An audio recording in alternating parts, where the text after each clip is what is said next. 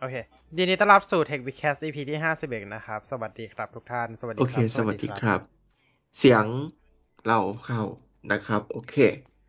เป็นวิบัติที่ดีนะครับ ครับ โอเค ก็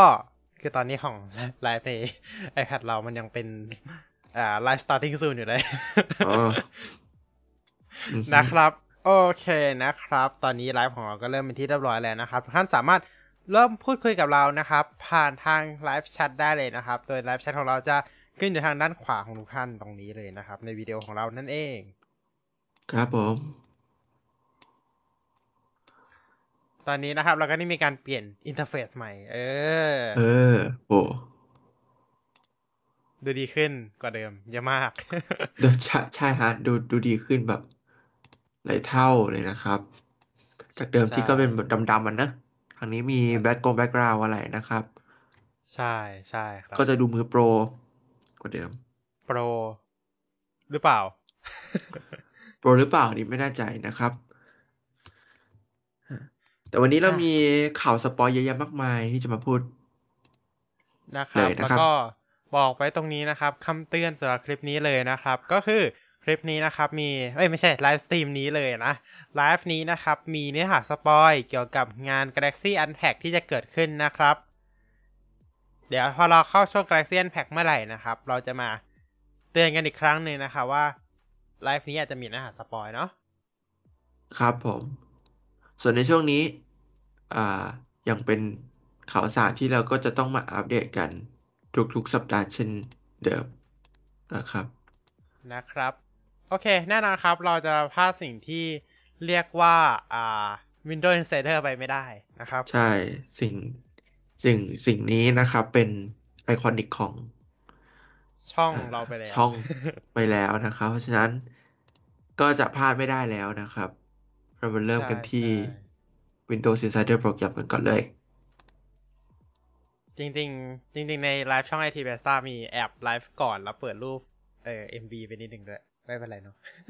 อ่าฮะไม่เป็นไรครับ ครั้งนี้ก็มาแบบจำเตือนอีกครั้งไปดูได้เลยจำไปเป็นครับดูได้เออโอเค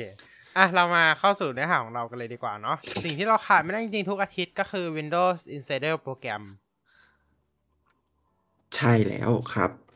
ซึ่งมีอะไรให้อัปเดตกันตลอดเยอะกว่าเบต้าอื่นๆที่เราเคยพูดกันมาทำกันมาเนอะอืม อืม ตั้งแต่ครับ iOS เอยของ Apple เอยอันนี้น่าจะเยอะที่สุดแล้ว อะใช่ อันนี้น่าจะเรียกได้ว่าบ่อยที่สุดละนะครับ ใช่ใช่อันนี้ อันนี้คือแบบมันเยอะเยอะที่สุดแล้วเท่าที่จะที่เท่าเท่าที่แบบมี beta มาเลยอะใช่แล้วครับผม อืม เพราะฉะนั้นเราจะมาพูดกันถึงเรื่องนี้นี่เอง โอเค เนื่องจากว่าสัปดาห์นี้เราไม่มีบิวบิวใหม่ อ่าห้าเพราะว่าอ่าทาง Windows Insider ทีมเนี่ย ได้แจ้ง ได้ได้บอกประกาศทางทวิตเตอร์นะครับ บอกว่าอ่าบิวไม่ได้มาตรฐานก็คือไม่ถึงคุณภาพที่กำหนดไว้ ครับ พูดง่าย ๆ เลยเนาะก็คือ บิวเนี่ยไม่ถึงคุณภาพที่กำหนดไว้ก็เลย ยกเลิก ก็เลยไม่ได้ปล่อยบิวนั้นออกมานะครับ เดี๋ยวเราต้องเปิดให้ทุกท่านได้ดูหรือเปล่าว่าแบบเออ นี่คือ หลักฐาน ต้องไหมเอ่อหลักฐานการโพสต์ใน Twitter ใช่ไหมครับ ใช่แล้วครับโอ้ยแล้วแต่ของเลยครับ Windows Insider โปรแกรมนะครับ อะ นะครับก็นี่นะครับก็คือสิ่งที่ Windows Insider โปรแกรมนะครับ Windows Insider โพสขึ้นมานะครับ ก็คือในสัปดาห์นี้นะครับบิวเนี่ยมา candidate บิวเนี่ยไม่ได้ไม่ได้เหมือนแบบผ่าน quality bar นะครับ ก็เลยไม่ได้ปล่อยบิวใหม่ออกมาให้ทุกท่านได้ใช้งานกัน ลองใช้งานกันนะครับอ่าเราก็จะเห็นคนแกว่งชิงช้าแบบนี้ ซึ่งไม่เกี่ยวอะไรกับ ไม่เกี่ยวอะไรกันหรอก Windows Insider โปรแกรมเก่งเรื่องมีมอยู่แล้วฮะ ใน Twitter ใช่ครับ มีมเก่งมากเยอะแยะมากมายนะครับ คือแบบเพราะว่าโพสต์มันไม่ค่อยมีอะไรครับ ใส่มีมให้มันแบบ ดูวิจิตรมีหอะน่ไรอยนิดนึงอ่าอืมแล้วล่าสุดนะครับเขาก็ได้ปล่อยตัวบล็อกตัวนี้ออกมานะครับ ก็คือ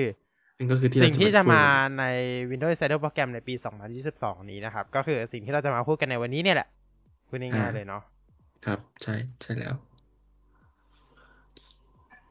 ต้องย่อหน่อย มันโดนไลฟ์แชทกินไปนิดนึงอืม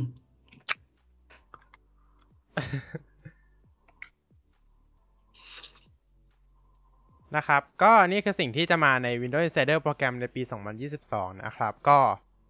อย่างที่บอกไปเลยนะว่าสัปดาห์ที่แล้วนะครับ เราได้มีการพูดถึงเรื่องของ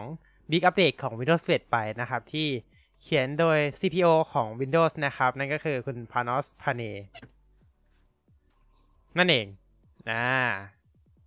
น่าจะรู้จักกันดี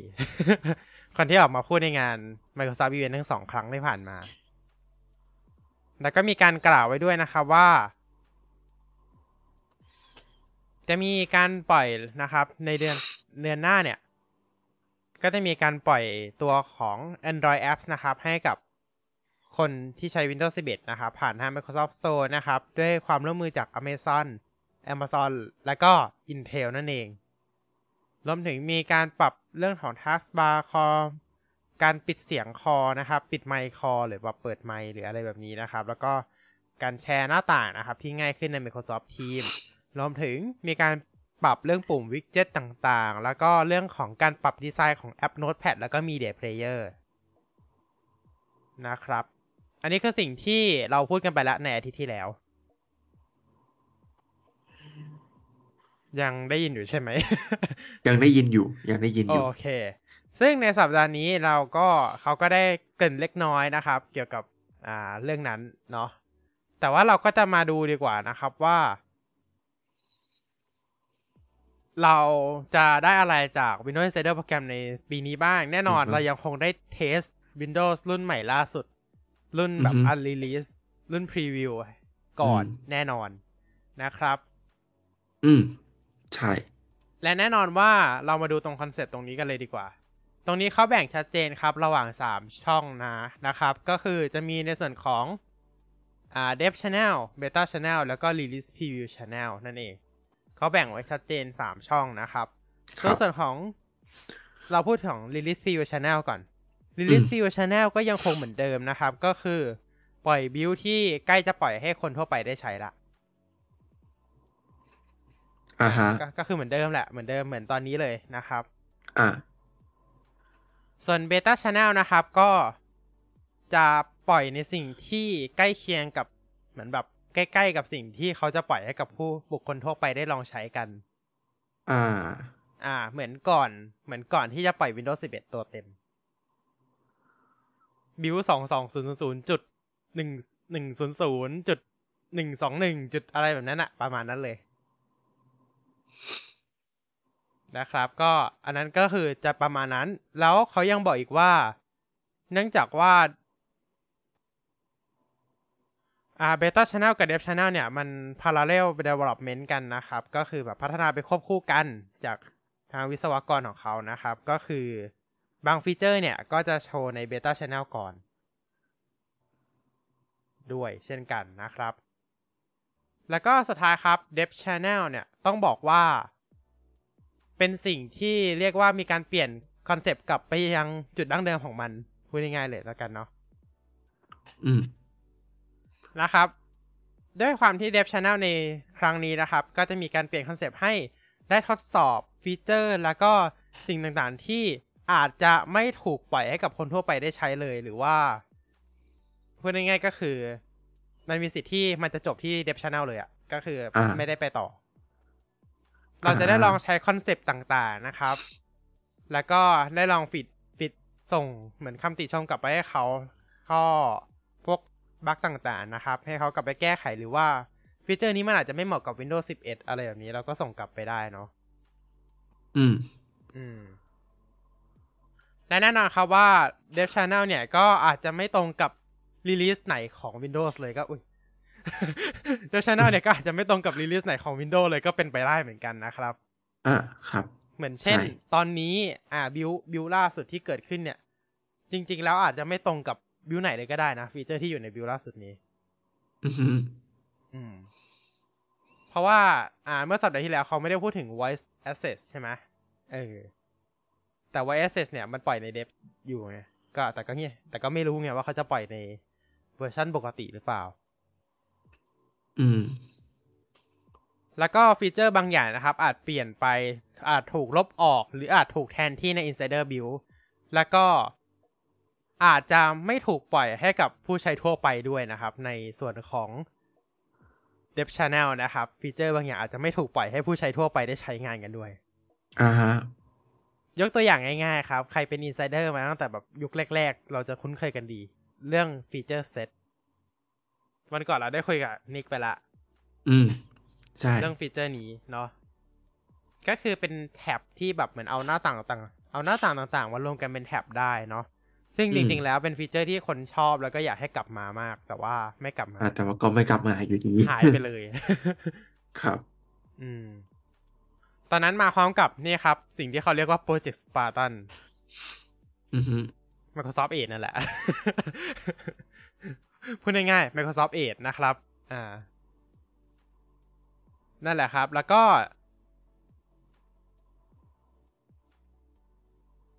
แล้วเขาบางทีเขาอาจจะมีการปล่อยนะครับ ฟีเจอร์บางอย่างนะครับ ให้กับบิวทั้ง Dev Channel แล้วก็ Beta Channel พร้อมๆกันผ่านตัวของ Experience Pack นะครับ ที่จะปล่อยอัปเดตมาทับ เราจะเห็นว่า Microsoft พยายามทดสอบระบบตั้งแต่ Stack Package นะครับ Experience Pack ต่างๆ นะครับ ที่ปล่อยอัปเดตมาทับตัวบิวอีกทีหนึ่งนะครับ เพื่อที่จะได้ไม่ต้องเป็นอัปเดตใหญ่ทุกครั้งเนาะเราก็จะได้เห็นอะไรแบบนี้กันแล้วนะครับ อืมและแน่นอนครับว่า ในอีกไม่นานนี้นะครับ เนื่องจากว่าในเดือนนี้เนี่ย Microsoft จะทำการปล่อยเวอร์ชั่นใหม่ใช่ไหมครับ นั่นหมายความว่า เราจะมีโอกาสอีกครั้งหนึ่งในการสวิตช์จาก Dev Channel กลับเป็น Beta Channel อ่าอ่า ใครที่ต้องการสวิตช์จาก Dev Channel กลับไปเป็น Beta Channel อ่าใกล้ถึงเวลาของคุณแล้วอ่าเตรียมตัวให้พร้อมนะครับ แล้วก็เคลียร์ทุกอย่างให้พร้อมด้วย ในอีกครับไม่กี่อาทิตย์ที่จะถึงนี้ จะมีบิลออกมาให้เราสวิตชแน่นอนอ่า มันจะเป็นอีกครั้งหนึ่งที่ Beta Channel และ Dev Channel จะได้บิลเดียวกันแล้วอ่าเพื่อที่จะสามารถสวิตชกลับได้สวิตชกลับไปได้ ใช่ครับ แล้วก็แน่นอนว่าหลังจากที่สวิตชกลับไปแล้วเนี่ย ตัวของ Beta Channel จะน่าจะรันบิลนั้นไปจนถึงตัว Release หลักของ Windows 11 เหมือนที่เราคุ้นเคยกันดีในบิลก่อนหน้านี้ อ่าฮะ ส่วนอีกไม่นานประมาณ2-3อาทิตย์หลังจากนั้น Dev Channel น่าจะกระโดดข้ามไปบิลถัดไปเลย อ่า เหมือนเช่นทุกครั้งที่ผ่านมานะครับใช่แล้วอย่างนี้คนที่แบบอยู่ Beta แล้วอยากสวิตช์เป็น Dev นี่ทำได้ไหม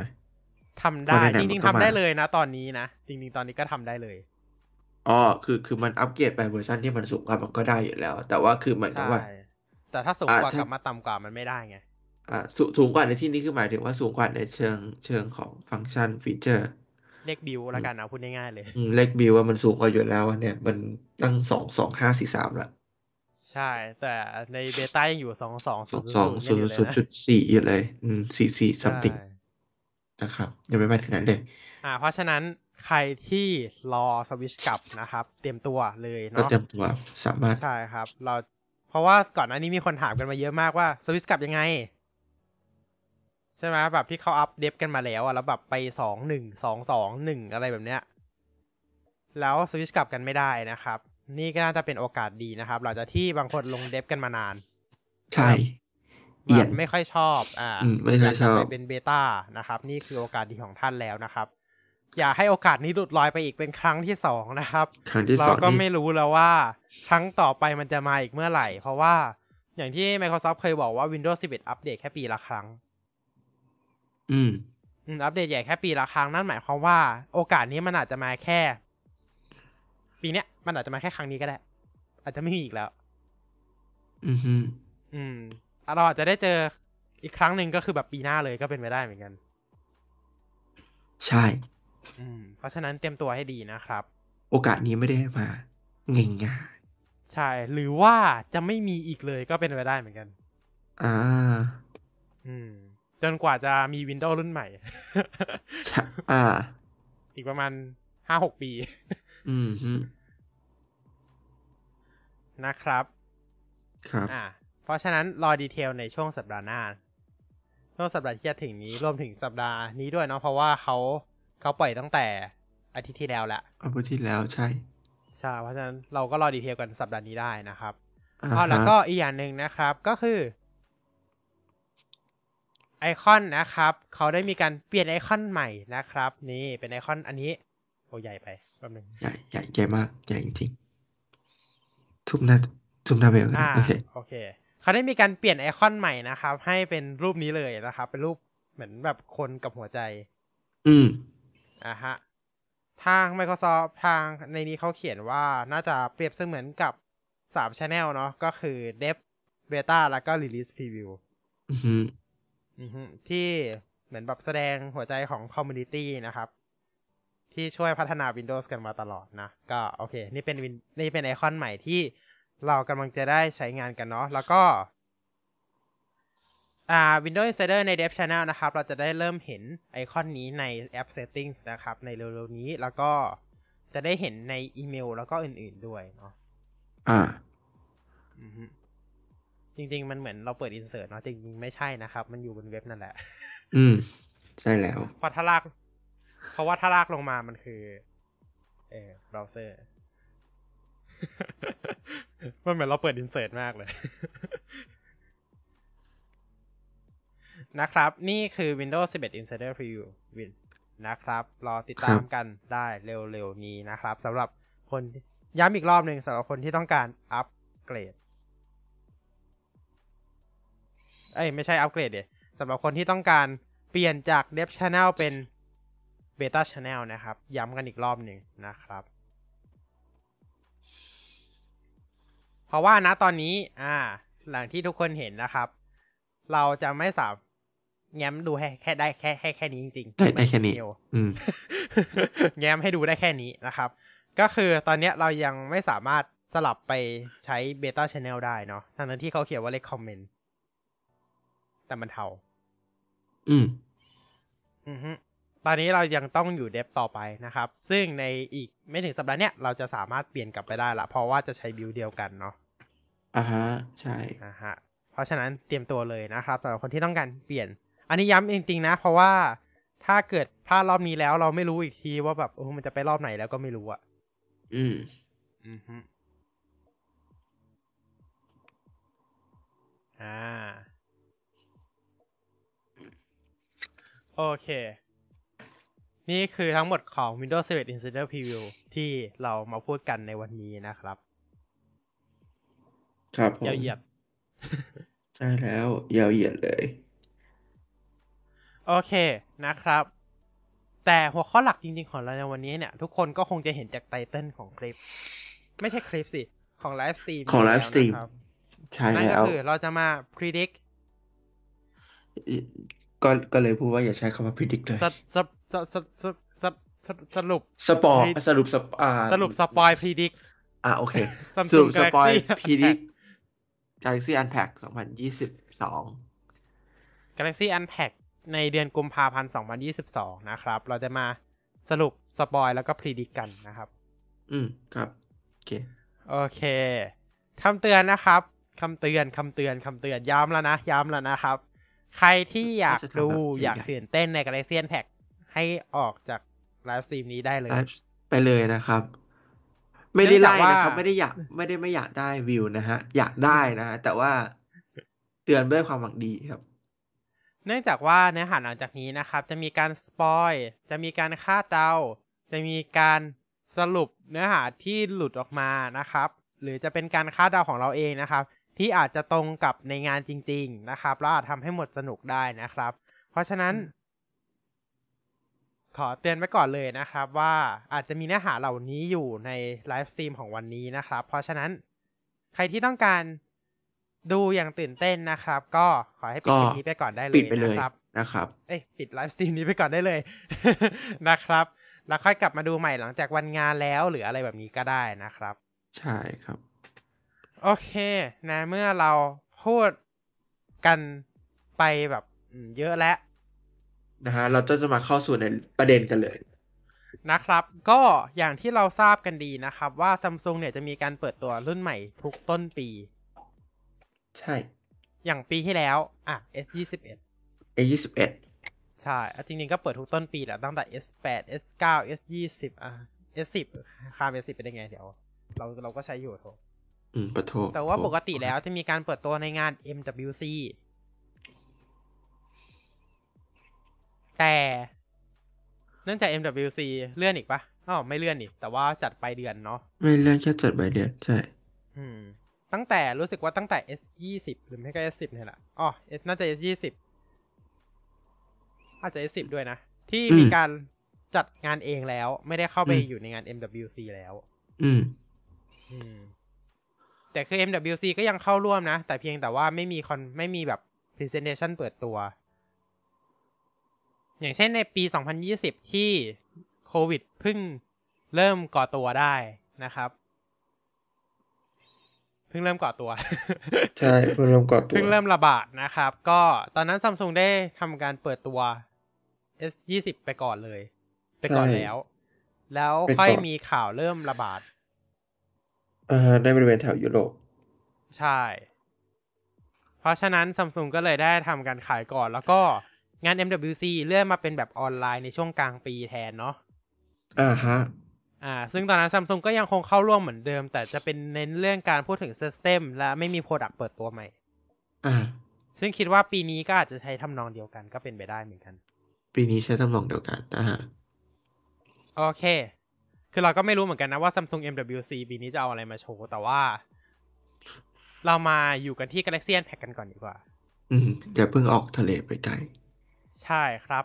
เอาล่ะ แน่นอนว่าคราวนี้ทุกท่านก็คงทราบกันดีว่า สิ่งที่เปิดตัวก็มันมันก็ต้องแน่นอนอยู่แล้วว่ามันก็ต้องเป็น S22 อืม แล้วซัมซุงก็ไม่ได้ปิดบังด้วย จะปิดบังทำไมล่ะ เพราะทุกคนเขารู้กันอยู่แล้วว่ามันคือใช่ S22 ก็ไม่ได้ปิดบัง อยู่แล้วถูกต้องอืมนะครับ โอเค งั้นเดี๋ยวเราจะมาดู ข่าวหลุดข่าวลือสรุปอะไรแบบนี้นะครับ หลายๆอย่างนะครับ โอเค เรามีอะไรมาให้ดูครับทุกท่านโอ้เรามีหลายอย่างเลยฮะ โดยเฉพาะในแคตตาล็อกของ S22 ที่วันนี้เราจะมาให้ดูกัน ไม่ว่าโอเคไม่ว่าจะเป็นในเรื่องของสเปอ่าสเปคต่างๆ เว็บสเปคหลุดด้วยสังเขป accessories โปรโมชั่นนะครับ โปรโมชั่นเราจะไม่พูดถึงละกันเราราะว่าโปรโมชั่นของบางประเทศกับในไทยเนี่ยมันจะไม่เหมือนกันอยู่แล้วอ่า มัน vary ตามตามสถานที่นะครับอ่าเพราะฉะนั้นสิ่งที่เราจะมาพูดคือหลัก ๆ ก็จะเป็นเรื่องของสเปค ที่ประเทศไทยน่าจะใช้ Exynos แน่นอนอ่าอ่าฮะอันดับแรกเลยเรามาดูเว็บหลุดกันก่อนดีกว่าอ่าไปดูเว็บหลุดอ่าเว็บหลุด ก่อนหน้านี้เนาะเราเขาก่อนบางเว็บเว็บบางบางเว็บเนี่ยเออ ได้มีหลุดออกมานะครับ ซึ่งก็มีคนมือดีนะครับ ไปแคปเก็บไว้ได้นะครับ มันมันไม่ใช่มือดีหรอกครับ มันคือมันคือมันคือ Wayback Wayback Machine Machine มันเป็นมันเป็นWeb Archive อยู่แล้ว ก็ก็คือ archive ทันนั่นแหละว่าง่ายๆใช่ดันดันอาร์คายเฉพาะอันนี้อันเดียวด้วยนะ มันมันอาดัมันอาร์คายมันเลือกทันตามเอลิงก์อใช่ มันมันดันก็แบบโอ้โหจังหวะดีจังหวะดีเหลือเกิน ก็โทษเขาไม่ได้นะฮะเพราะว่า น่าจะใช้ automation ถ้าเมื่อไหร่มีการ refresh ลิงก์มันน่าจะ cap ให้ เอ้ยมันน่าจะอาร์คายไว้ อะไรประมาณนั้น อืม แต่ว่าก็ตอนนี้ก็มีอาร์คายนะครับ ก็มีลิงก์อยู่ เรามาดูตัวเว็บกันเลยดีกว่านะครับ นี่อ่าเป็นเว็บของโปแลนด์ เป็นเว็บของเอ่อออเอ่อ dealer โปแลนด์นะครับ ใช่แล้วครับ ซึ่งเราก็จะไม่ทำอะไรนอกจากกดคลิกขวาแล้วก็ ก็พอเป็น dealer ของโปแลนด์ใช่ไหมมันจะทำให้เราแบบ อ่านไม่ออก อ่า เพราะฉะนั้นเราต้องทำการ อ่า ขออภัยทุกท่านด้วย Translate นะครับทางหน้าเว็บที่เรานะครับอาจจะต้องย่อแล้วก็เห็น taskbar นะครับ ขออภัยทุกท่านด้วยนะให้จริงๆเรากดอย่างนี้ก็ได้นี่โอเค ไม่เห็น taskbar ละเออ โอเคแล้วทุกท่านก็จะได้เห็นหน้าเว็บเต็มๆเนาะ เพราะว่ามันไม่งั้นมันจะมี live chat บังใช่ใช่ใช่โอเคนะครับ นี่ก็จะเป็นอ่าสิ่งที่เขาปล่อยออกมา เราอ่านไม่รู้เรื่องหรอกนะตอนนี้ อ่านไม่รู้เรื่องจนกเพว่าราะเราฉะจะนั้นทันสเลตสิ่งนะฮะที่เราจะทำก็คือคลิกขวา แล้วเราก็จะ translate to English สิแป๊บหนึ่งอ๋อโอเค เปลี่ยนภาษาก่อนแป๊บหนึ่งน่าจะไปตั้ง translate อะไรไว้ก่อนหน้านี้นะ English นะครับ translate โอเคนะครับ ตอนนี้เว็บเป็นภาษาอังกฤษเป็นที่เรียบร้อยแล้วนะครับอ่าฮะอ่าโอเคโอเค ไม่เป็นไร ชื่อรุ่นช่างมันไปก่อนเนาะอาจจะเป็นชื่อการตลาดของ เพราะว่าข้างบนเราจะเห็นว่าซัมซุงอะไรสักอย่างนะครับ แล้วก็อาจจะเป็นชื่อการตลาดของประเทศนั้นนะครับเราก็ไม่ทราบเหมือนกันเนาะเราก็ข้ามไปเลยแล้วกัน แน่นอนครับว่า Galaxy เราจะไม่พูดถึงเรื่อง Pre-order นะครับ เพราะว่าแต่ละประเทศไม่เหมือนกันไม่เหมือนแล้วกันก็ Galaxy Buds Pro ก็ เปิดตัวไปแล้วนะครับ ไม่ต้องพูดถึงก็ได้เนาะใช่ โอเค เรามาดูกันนะครับ อันนี้คือ Galaxy S 22 Series นะครับ ครับ ซึ่งอันนี้เราจะมาดูกันว่า อ่า ในเว็บเนี้ยเขาหลุดอะไรบ้างเนาะบอกแล้วนะครับว่าเนื้อหานี้มีการสปอยจริงๆนะสปอยแล้วก็อืมเนื้อหาหลุดด้วย โอเค จะสังเกตเห็นว่าเราจะมีทั้งหมดสามโมเดลนะครับ ตามที่เคยหลุดออกมาก่อนอันนี้เลยก็คือ S 22อ่าตัว S 22 plus นะครับอ่าแล้วก็ตัว S 22 Ultra นะครับทำไมต้องอ่าเลื่อนลงด้วยไม่เข้าใจเหมือนกัน แต่ว่าจะสังเกตเห็นว่าไม่มีรูปโชว์ให้ดูนะ เพราะว่า เออมัน มันอาคายไปอะมันไม่รู้สิ โอเคอ่าก็อย่างที่เราเห็นนะครับ สีชื่อสีอาจจะไม่ตรงนะ เพราะว่ามันคือการแปลมาเนาะอืม S 22 ก็จะมีสี Rose Gold สีเขียว สีขาวแล้วก็สีดำนะครับ แล้วก็ส่วน S 22 plus ก็คือมีสีชุดเดียวกันแหละ อืม แต่ถ้าส่วนเป็นที่ต่างจริงๆ ก็จะเป็น S22 Ultra ที่จะมีสีเบอร์กันดี้มาแทนสี Rose Gold อย่างที่บอกครับว่าสีอาจจะไม่ตรง เพราะว่าชื่อทางการตลาดของสีในแต่ละประเทศแล้วก็ชื่อ ชื่อสีเนี่ยอาจจะมีการผิดเพี้ยนจากการแปลด้วยเนาะ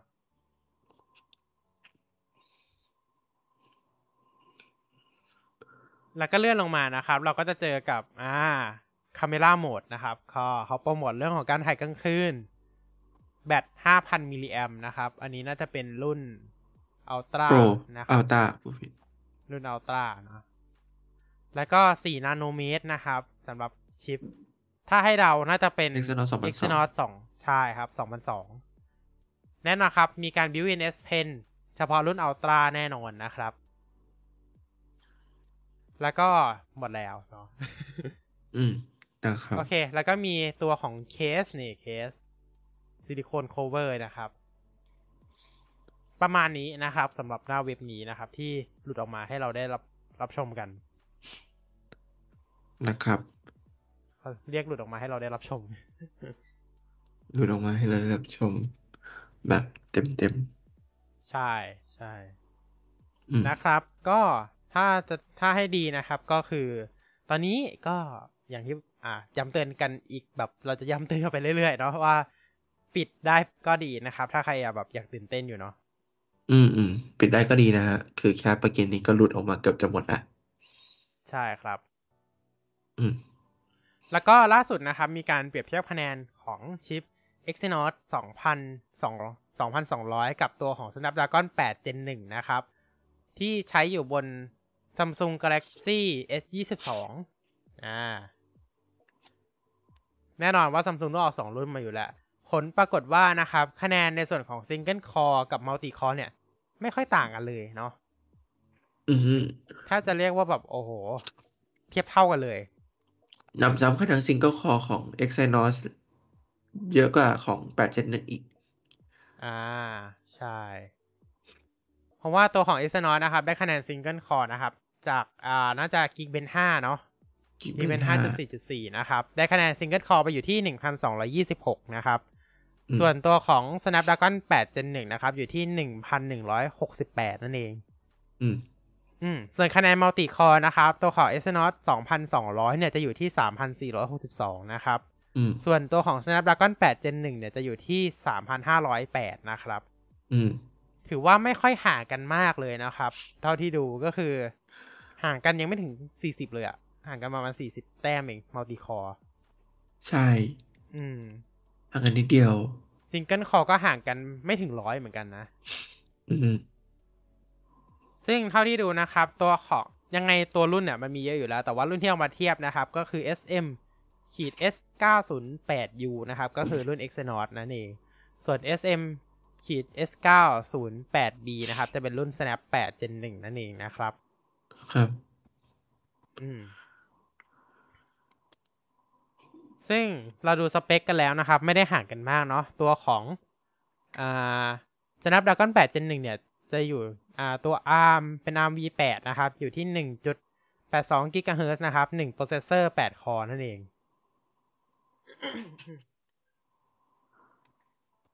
แล้วก็ตัวของ Snap เอไม่ใช่ S อ่าตัวของ Exynos นะครับ จะอยู่ที่ 1.78 GHz นะครับ1 processor 8คอเช่นเดิม เช่นเดียวกันนะครับ แล้วก็ทั้งคู่นะครับ เป็นการใช้สถาปัตยกรรม 4 นาโนเมตรนะครับ อ่า อ่า ทั้งคู่เลยนะ อ่า เพราะฉะนั้นเราจะได้เห็นประสิทธิภาพของ Exynos จริง ๆ ก็น่าจะรอบนี้แหละว่า Exynos ทำออกมาดีแค่ไหน นะครับสำหรับรุ่น S22 Ultra นะครับเอ้ย S22 ธรรมดาแล้ว S22 Ultra แต่คิดว่ารุ่นที่เอามาเทียบน่าจะเป็น Ultra นะ ใช่ใช่อ่าใช่รุ่นที่เอามาเทียบเป็น Ultra ต่อไปเราจะดูอะไรกันดี เดี๋ยวเดี๋ยวมีสรุปเดี๋ยวมีสรุปสรุปสเปคทั้งหมดให้ดูนะครับ ก็สเปคที่หลุดออกมา เดี๋ยวมีสรุที่ปให้แน่นอน อืม ก็ที่หลุดออกมาก็จะมีพวกนี้แหละ พวกเอ่อ performance lead แล้วก็หน้าเว็บ lead ก็ส่วนที่เหลือก็จะเป็นในเรื่องของ accessories แหละ ก็จะเป็นเคสต่างๆ เป็นรูป รวมถึง อ่า รูป360 render นะครับ โอเค ก็นี่เป็น เดี๋ยวเดี๋ยวเราเปิดให้ดูเนาะอืม โอเค นี่คือ S22 Ultra สีเบอร์กันดี้นะครับ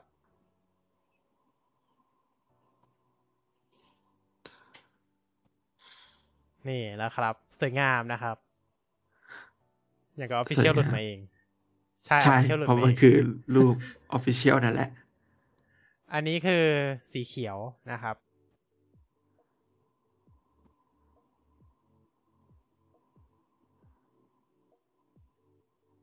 จะสังเกตเห็นว่าด้านซ้ายนะครับ จะเป็นช่องเสียบ S Pen เนาะตามที่ทุกท่านเข้าใจกันดีนั่นแหละอืมเอ๊ะแต่ปกติ S Pen อยู่ด้านขวาปะปกติ S Pen น่าจะอยู่ด้าน ขวาหรือซ้าย อันนี้ไม่แน่ไม่มั่นใจเท่าไหร่น่าจะด้านใช้ซ้ายนะ Galaxy Note นะครับเมนเมนกันหน่อยเนาะอันนี้ Phantom White นะครับ อ่าสีขาวอ่าของเรา พอละเราจะเปิดให้ดูทุกสีก็ไม่ใช่อยู่นะ ก็ไม่ใช่อืมสีดำก็ตามนั้นแหละครับ แค่โอเป็นเคสีดำงั้นเดี๋ยวเราจะไปดู S22 และแค่แค่ S22 plus ละกันเนาะเพราะว่าตัว S22 ธรรมดาก็สีเดียวกันคเนาะล้ายๆกันมันก็ไม่ได้ต่างกันขนาดนั้น เครื่องรู้สึกจะหนากว่า S21 อีกหรือเปล่าเนี่ยอืมเหมือนจะหนากว่า แล้วก็อย่างหคนึ่วามงที่หนามากนะครับอีกอย่างหนึ่งที่ซัมซุงทำได้ดีก็คือขอบด้านล่าง ที่จะที่ความหนาจะเท่ากับขอบด้านข้างนะ แล้วก็บางใช่ใช่เพราะก่อนหน้านี้มือถือ Android กับทุกรุ่นเลย ขอบมันจะไม่เท่ากันๆมันไม่มีคาง อืม อืม คือแม้กระทั่งตัว S10 เองเนี่ย คือ ก็มีคางให้เห็น S10 S10 ก็เกือบเท่านะ S10 ก็เนียนๆได้อยู่ แต่มันอืมจอโค้งไงเราดูไม่ออก อืม อืมแต่ข้อดีของ S22 Ultra แน่นอนเอ้ย S22 Plus นั่นก็คือจอแบน อ่า จอแบน ไม่ใช่จอโค้ง ไม่ใช่จอโค้งเหมือน S22 Ultra แล้วนะครับ แต่ Ultra ยังคงเป็นจอโค้งอยู่นะ อ่า เมื่อกี้น่าจะเห็นรูป render ไปแล้วอันนี้ก็ขอขอบคุณรูป render นะครับ จากคนที่โอ้อุตส่าห์เก็บมาให้คนนะครับที่ขอบคุณเก็บมา เก็บขอบมาคุณมากนะกันเนาะ แต่ขอไม่เอ่ยชื่อแล้วกันนะครับ ครับ เพราะเราก็ไม่รู้เหมือนกันว่าใครเก็บเพราะเราก็ไม่รู้ว่าจะโดนอะไรหรือเปล่านะคนที่เก็บมาคนที่โหลดเก็บไว้เราไม่รู้ว่าจะโดนอะไรหรือเปล่านะครับ เพราะฉะนั้น ขอปิดไว้ดีกว่าเนาะอืม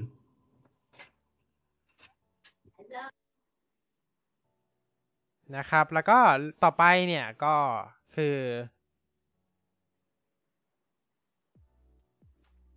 ตัวเคสอ่าตัวเคสจริง ๆ ไม่ต้องไม่ต้องสนใจมากขนาดนั้นก็ได้เนาะก็เพราะว่าเคสก็จะเป็นเคสรูปแบบเดิมๆอยู่แล้ว อย่างที่เราคุ้นเคยกันดีนะครับเคสที่หลุดออกมา อย่างก็คล้ายๆกับเคสของ S21 นั่นแหละครับ21ไม่ได้ต่างกันขนาดนั้นอืมก็จะมีเป็น เพราะฉะนั้นนก็ซิลิโคนนู่นนี่นั่น ใช่ ก็เคสทั่วไปที่ซัมซุงออกมาก็เป็นจะมี protective case ก็เหมือนเดิมอะ่ะเออเป็นเคสการกระแทกของทางซัมซุงเอง เป็นเคสซิลิโคนอะไรพวกนี้นะครับ เพราะฉะนั้นมันก็ไม่ได้ใหม่อะไรอยู่แล้ว เราก็จะไม่เปิดละกันเนาะอืมเออแต่คือหลุดหลุด accessory ออกมาเป็น render ขนาดนี้ก็ อืมหนักอยู่ หนักอยู่หลุดออกมาหมดเลย ใช่ ทุกอัน แล้วก็ ณตอนนี้น่าจะมี S ยี่สิบสอง S ยี่สิบสอง plus แล้วก็ S ยี่สิบสอง Ultra แบบ ถึงมือแล้วด้วยนะ ถึงมือแล้วด้วยจะเอ่ออืมไม่แน่ใจว่าเป็นของจริงหรือเปล่านะ เพราะว่าเหมือนตอน Pixel เขาไม่ได้เปิดเครื่องพิกเซลสามก็ทำแบบเนี้ยจำได้ไหมอืม ไม่ไม่เปิดให้ดูข้างใน ให้ดูแต่ข้างนอกแล้วเสร็จปุ๊บโอ้โห ชัดเจน Google ส่งให้เองอะ ก็ เออเหมือนกับว่าน่าจะ คือก็เห็นหลาย ๆ คลิป ก็ที่ ที่ ที่เขามาเล่าเรื่องว่าแบบเราต้องปล่อยคลิปประมาณไหน ประมาณไหน ก็มันแบ่งเป็น e m มบ r โกนะบางค่ายก็จะแบบให้ดูแค่ข้างนอก แล้วก็บอกแค่ข้างนอก โดยที่ไม่เปิดซอฟต์แวร์ให้ดู ใช่ใช่เหมือนอย่างอย่างของซัมซุงบางทีก็จะเรียกอินฟลูเอนเซอร์เรียกยูทูบเบอร์เรียกแบบ นักรีวิวอะเข้าไปที่ศูนย์เขาเนาะเหมือนของไทยนะใช่ไหมถ้าถ้าเราเคยเห็นกันก็คือเขาก็จะเรียกเข้าไปแล้วก็ให้เข้าไปดูเครื่อง พอดูเครื่องเสร็จปุ๊บอ่าเราถ่ายถ่ายถ่ายรีวิวออกมาเสร็จปุ๊บแล้วก็ออกมาเขาก็ไม่ได้เครื่องกลับก็มีเหมือนกัน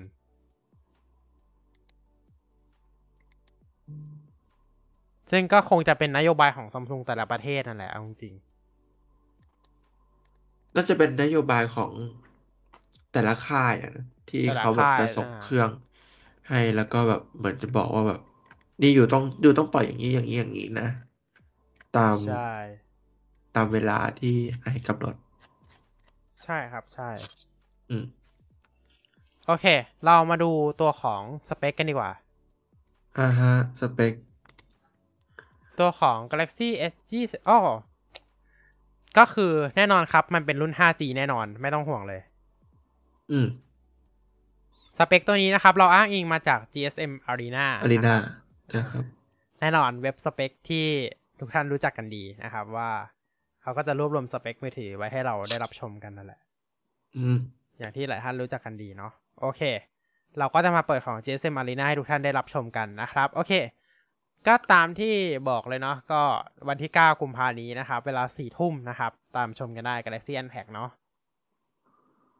อย่างแรกเลยกระจกหน้าอย่างที่รู้กันนะครับใช้ Gorilla Glass Big Plus Plus นะครับ เป็นอืมพลาสติกแบล็กอลูมิเนียมเฟรมอยู่แล้วนะครับรองรับ Dual SIM นะครับ รุ่นไทย Dual SIM แน่นอนเนาะอือฮึอ่าฮะ แล้วก็มีมาตรฐานกันน้ำ IP68 แน่นอนครับ ครับ มือถือแฟลกชิพเดี๋ยวนี้จะต้องมีมาตรฐานกันน้ำแล้ว อืมอะฮะ ใช้จอ Dynamic AMOLED 2X เช่นเคยนะครับ จอ 120 Hz มี Adaptive Refresh Rate นะครับ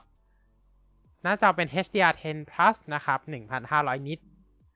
ขนาด 6.1 นิ้วนะครับ อันนี้เป็น S22 ธรรมดาเนาะอ่านะครับ มาพร้อมกับ Android 12 และ One UI 4.1 แน่นอน ต้องมาพร้อมกับ 4.1 เพราะว่า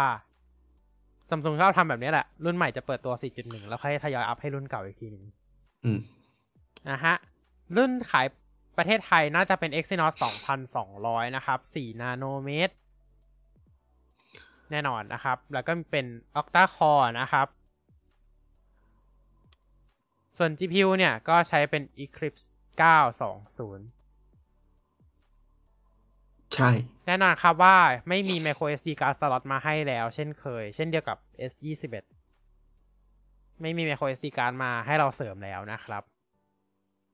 ภายในเนี่ย ตัวรุ่นรุ่นทั่วไปน่าจะมีเป็น 128กิกกับ 256กิกนะครับ แรม8กิกทั้งคู่นะครับ กล้องหลังน่าจะเป็น 50 ล้านพิกเซลนะครับ อันนี้พูดเหมือนพูดเหมือนเปิดตัวแล้วเลยอืมดิสเปคมาอย่างกับเปิดตัวแล้ว จริงนะครับห้ากล้องหลังนะครับมีกล้องหลังสามตัวนะครับห้าสิบล้านพิกเซล ตัวหนึ่งเป็นกล้องวายนะครับ กล้อง tele สิบล้านพิกเซล และ ultra wide สิบสองล้านพิกเซล ตามสไตล์ซัมซุง นะก็ปกแบบนี้อยู่แล้ว กล้องดูไม่ค่อยเท่าไหร่เนาะก็คือปกติของซัมซุงเลยนะเนี่ย เท่าที่ดู หรือว่าเราต้องไปดูรุ่นอัลต้าไหมมันถึงจะอันนี้ มันถึงจะดูแบบสูงหน่อย กล้องหน้านะครับสิบล้านพิกเซลเท่านั้น แบบเอ๊ะทำไมมันเหลือแค่นี้ล่ะ ปกติสิบสองล้านนะ เออ แต่ไม่เป็นไรหรอก ถ่ายวิดีโอได้สูงสุด 4K 60 เฟรมนะครับ ทั้งกล้องหน้ากล้องหลัง ไม่มีรูหูฟัง 3.5 เช่นเคยนะครับ มีลำโพงสเตอริโอนะครับปรับจูนเสียงครับโดย AKG เช่นเคครัยบอย่างที่ครับรู้ๆกันนะครับ รองรับ Wi-Fi 6E แน่นอนนะครับ รุ่นครับใหม่แล้วเนาะไม่ไม่รับ Wi-Fi 6E ก็ไม่รู้จะว่ายังไงละอืมบลูทูธ5.2 นะครับ มี LE รองรับ LE ด้วยนะครับ มีระบบ NFC เช่นเคยเอาไว้ใช้ Samsung Pay ที่ปิดไปแล้ว ใช่นะครับ Android B ไม่มีแล้วนะ อืม เผื่อใคร ใครจำได้เนาะเมื่อก่อนมี Android Beam รู้จักไหม Android Beam อืมคุณคุณ มันคือเทคโนโลยีที่เอา NFC เนี่ย ไปแตะกัน แล้วก็จะโอนไฟล์ได้ อืม อืม ตอนนั้นคือแบบ โอ้ ตอนนั้นซัมซุงโฆษณาเลยนะ น่าจะ S5 มั้ง Android Beam แตะกันอือฮึปุ๊บ โอนไฟล์อะไร S4 ไม่ก็ S5 เนี่ยนะประมาณนี้ เออประมาณนั้น แต่ว่าแน่นอนมันถูกแทนด้วย Nearby Share ไปแล้ว อืม อืมฮึแล้วก็แน่นอนครับโอเคเดี๋ยวว่าเรามีมีอะอะไรก็นะไม่เป็นไร โอเค โอเค มีเซนเซอร์สแกนลายนิ้วมืออัลตราโซนิกเช่นเดิมนะครับ รุ่น Flagship เป็นอัลตราโซนิกอยู่แล้ว ไม่ต้องห่วงนะครับ มี Bixby นะครับ แล้วก็มี Samsung Pay ซึ่งไม่มีในไทยแล้วนะครับ ไม่ต้องหวังเลยนะครับ ฟีเจอร์นี้เศร้ามาก เมื่อวานเราพูดกันไปแล้วเรื่องนี้ นะครับ แล้วก็แบตเตอรี่ลิเธียมไอออน 3,700 มิลลิแอมนะครับ รองรับ fast charging 25 วัตต์เท่านั้นนะครับ แล้วก็ wireless charge สูงสุดอยู่ที่ 15 วัตต์ แล้วก็ reverse ได้ 4.5 วัตต์นะครับ มีทั้งหมด 4 สีเมื่อกี้ ก็คือ Phantom Black Phantom White นะครับ ตัวของ Phantom Green เอ้ยไม่รู้มันใช้ชื่อ Phantom Green หรือเปล่า แล้วก็ Pink Go นะครับ ดูโมเดลนะครับ ก็รู้แล้วนะครับว่า โอ้โห เยอะมากๆ ของไทยน่าจะเป็น S ขีด 901 B slash DS นะครับ เพราะว่าเมืองไทยเป็นรุ่น Dual SIM เนาะ อืมอ่าฮะ หรือไม่ก็ตัว E เนี่ยแหละ อ่า รุ่น E ไม่ ไม่สองรุ่นเนี้ยแหละ ประมาณนี้นะครับ โอเค ตัวของ S 22 Ultra เอ้ย S 22 Plus ก่อนนะครับเดี๋ยวแน่เรานอนตามเราพูดให้แล้วได้ได้ได้ สเปคใกล้เคียงเหมือนกันเลย นะครับ ต่างกันอยู่นอกที่จากหน้าจอตัวขนาดหน้าจอนะครับออกมาแล้วที่ก็ไอ้นี่ด้วย6.6นิ้วนะครับ แล้วก็อะไรนะ อ่า เป็นแผนลกระจกหลัง อ่า เป็นพานัลกระจกหลัง อ่า ที่มีการเปลี่ยนไปเนาะ เป็นกระจกปะถ้าจะไม่ผิด เป็นวิกตัส นี่ อ่า เป็นข้าง Gorilla Glass Victus โอเค งั้นเราข้ามไปเลยแล้วกัน เพราะว่ามันคล้ายๆกัน เรามาดูกันกับ S22 Ultra กันดีกว่า อืม ก็ S22 Ultra basically ก็คือตัวเดียวกันนั่นแหละนะครับ แต่ว่าสเปคก็จะมีการอัปเกรดให้มัน ให้มันดีขึ้นจากตัว S22 กับ S22 Plus นะอ่ารองรับ 5G อันนี้ไม่ต้องพูดถึงอยู่แล้วนะครับ ก็แล้วก็กระจกหน้าเป็น Gorilla Glass Victus Plus แล้วก็เป็น กระจกหลังก็จะเป็น Gorilla Glass Victus เอ่อ Victus นะครับอลูมิเนียมเฟรมเหมือนกัน ส่วนซิมก็รุ่นบ้านเราก็คงเป็น Dual SIM เหมือนกัน ก็คงเป็นตัว Dual SIM 2 Nano SIM บวก eSIM Dual Standby นะครับ กันน้ำ IP68 1.5 เมตร 30 นาทีนะครับ แล้วก็มีสไตลัสนะ ก็จากที่ที่มีช่องเสียบตัว S Pen นะครับ ก็คือมี S Pen รองรับ 9 มิลลิเซก latency มีบลูทูธมี accelerometer มี gyroscope อะ อย่างที่ทุกท่านและทราบดีเนาะตัว S Pen ไม่จำเป็นต้องเสียบชาร์จนะครับ ก็อืมถ้าเกิดอยากใช้ฟีเจอร์บลูทูธถึงจะต้องเสียบชาร์จ แต่ว่าถ้าใช้เขียนไม่ต้องเสียบชาร์จเนาะอืม อืม อืม ใช่นะครับ ส่วนหน้าจอเนี่ยก็จะเป็น Dynamic AMOLED 2x 120 Hz HDR10 Plus นะครับ ความสว่างสูงสุดที่1,710 นิตส์นะครับ หน้าจอขนาด 6.8 นิ้วนะครับ Resolution 1440คูณ3080 พิกเซลนะครับ ความหนาแน่นพิกเซลอยู่ที่ 500 ppi ประมาณ 500 ppi นะครับ รองรับ always on เช่นเดิมเหมือนกับ Android หลาย ๆ รุ่นนะครับ อ่า OS ก็จะเป็นเหมือนกันกับตัว S22 ธรรมดาเลย Android 12 based on เอ่อ One UI 4.1 based on Android 12 นะครับชิปเซ็ตบ้านเราก็เป็น Exynos 2200 นะชิปเซ็ตตัวเดียวกัน GPU CPU เป็นเอ่อ CPU เอ่อ GPU เป็น Xclipse 920 ตัวเดียวก็กันคือตัวเลเดียยวกัน อ่า อะไม่มี SD card slot แล้วก็เหมือนกับตัวต่ำนะครับ ไม่มี SD card slot เช่นเช่นเดียวกัน อ่า ใช่ เดี๋ยวความจำภายในก็จะแบ่งเป็น 3 รุ่นย่อยนะครับ ก็คือ รุ่นแรม8กิกก็จะมีเอ่อรุ่นแรม8ก็จะมี ROM 128กิกะไบต์แล้วก็ถ้าเป็นรุ่นแรม12 เนี่ย ก็จะมี ROM ให้เลือก 2 อันคือ 256 กับ 512กิกะไบต์นะครับ เป็น USF เอ่อ UFS 3.1 กล้องหลังเป็นแบบ Quad Configuration มีกล้องหลัง 4 ตัวนะครับ กล้องหลัก อ่อ108ล้านพิกเซล f 1.8 24มิลลิเมตรนะครับ มี laser autofocus แล้วก็มี Optical Image Stabilization ตัวที่ 2 เป็น Periscope Telephoto ครับ 10 ล้านพิกเซล f 4.9 230มิลลิเมตรเป็นเอ่อเป็น 10 เท่า เป็นกล้อง 10 เท่า แล้วก็มี Optical Image Stabilization เช่นเดียวกัน ตัวที่ 3 เป็นอ่า lens tele ธรรมดา lens tele ปกติ 3 เท่านะครับมี OIS ตัวนี้ก็ 10 ล้านเหมือนกัน f 2.4 ส่วนอีกตัวหนึ่งก็จะเป็นกล้อง ultrawide 12 ล้านพิกเซล f 2.2 120 องศานะครับไม่มี OIS นะ แต่ว่าก็จะมีตัวที่เป็นเอ่อ Super Steady Video เชื่อว่าน่าจะเป็นตัว Electronic Image Stabilization ของของ Samsung นะครับ อะ ถ่ายวิดีโอได้ความละเอียดสูงสุดก็คือ 8K 24 เฟรม per sec แล้วก็ลดหยัดเอ่อลดหลั่นกันตามมาก็คือ 4K 30ทับ60 1080 30 60 แล้วก็ 240 นะครับ ส่วน 710p ถ่ายเป็นเอ่อ Super Slow Mo ได้สูงสุด 960 เฟรม per sec นะครับ รองรับการถ่าย วิดีโอมาตรฐาน HDR10 plus นะครับ ส่วนกล้องหน้านะครับที่คุณทิวได้บอกไปแล้วใน A22 เนอะที่มันเอ่อมีแค่ 10 ล้านพิกเซลนะครับสำหรับตัว Ultra เนี่ย ก็เพิ่มขึ้นมาให้เป็น 40 ล้านพิกเซล f 2.2 นะครับ เป็นกล้องเอ่อ26มิลลิเมตรนะครับ สามารถถ่ายวิดีโอ 4K ได้สูงสุดที่ 60 เฟรม per sec แล้วก็ 1080 ได้ที่ 30 เฟรม per sec เท่านั้นนะครับ อันนี้ก็แปลกใจเหมือนกัน แปลกใจว่า แปลกใจว่าทำไม 8K ได้ 30 เฟรม ไม่สิ อ่าทำไม 4K ได้ เอ๊ะ เมื่อกี้นี้เราพูด 4K หรือ 8K นะ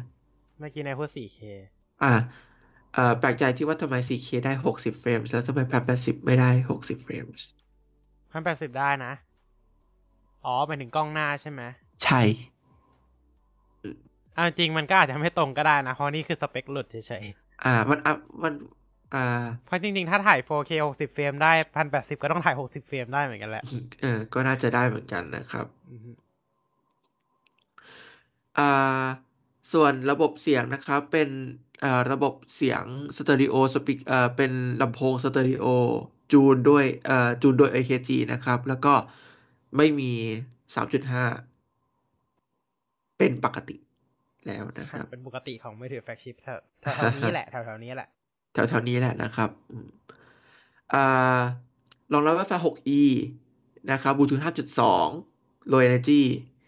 นะครับมี NFC ก็คือรองรับตัว Samsung Pay ที่เพิ่งเปิดตัวไปนะครับ เป็นอ่าส่วน USB ที่เป็น interface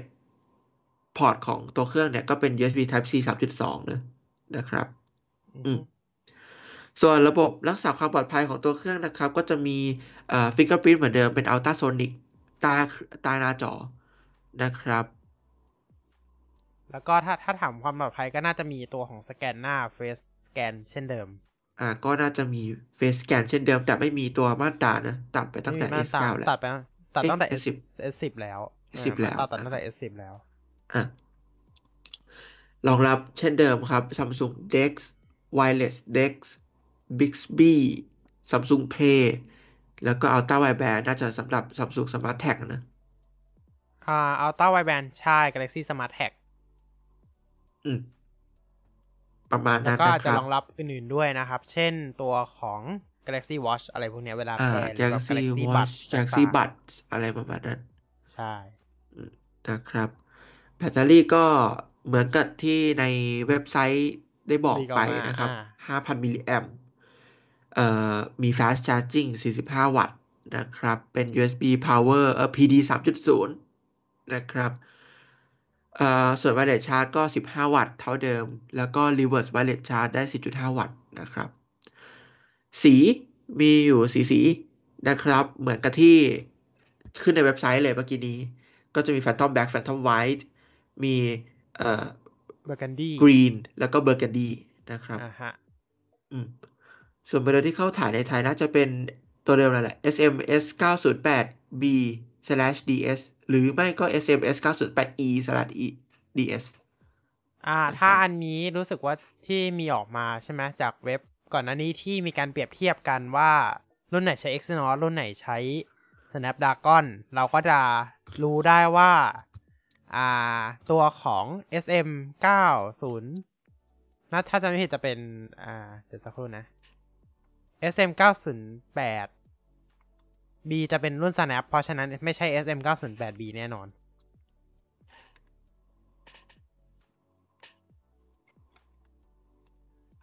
อืม อ่า เพราะฉะนั้นตัวรุ่นที่เข้าไทยน่าจะเป็น SM 908E DS มากกว่า อ่า อ่า เพราะว่าจากที่อ้างอิงจากก่อนหน้านี้ที่บอกว่า 908B เนี่ย มันคือตัว Snapdragon Snap 8 Gen 1 ใช่ไหม เพราะฉะนั้น ใช่ อ่า รุ่นไทยก็น่าจะเป็นตัว S 908E DS อ่าฮะ อ่า โอเค อ่า โอเคครับ อ่า อันนี้ข้อมูลทางการแล้วนะ นะครับ จาก mocheck.nbtc.go.th นะครับ อ่า โอเค อ่า เรามีจากกสทช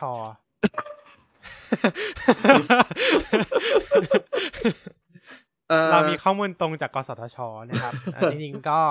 ไปค้นดูได้นะ ในเว็บไซต์กสทชอืม mocheck.nbtc.go.th นะครับเอ่อรุ่นที่เอามาขายในไทยสำหรับ Galaxy S 22 Series นะครับ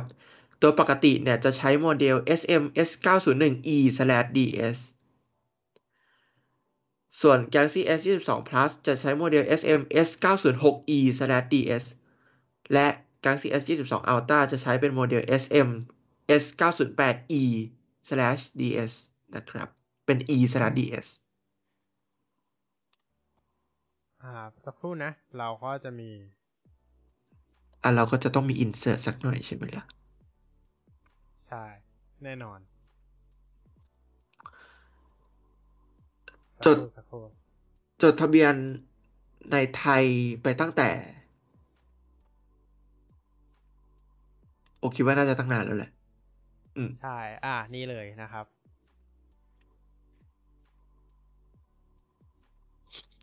คือวันที่ออกใบรับรองก็ไม่ได้เขียนนะ ก็ไม่ได้เขียน เขียนแค่ว่าอนุมัติ ใช่ ก็คือรุ่นอย่างที่บอกไปแหละ ก็คือเราก็จะเป็นรุ่น E ตามที่เราคิดไว้จริงๆ เนาะ ก็คือเป็นรุ่น E slash DS DS ก็คือ dual sim อย่างที่เราเข้าใจกันดีนะ อืม นะครับอะนี่คือเว็บไซต์จากนี่คือข้อมูลจากกสทชนะครับว่า อันนี้คือ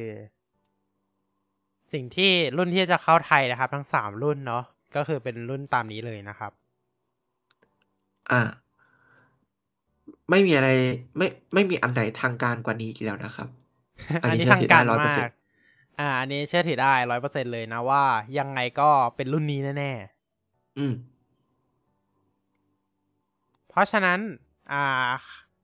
ตอนนี้อ่าอ่าเรามาพูดถึงโปรโมชั่นกันบ้างดีกว่า เออ เดี๋ยวเราไม่ได้พูดเลยเนาะ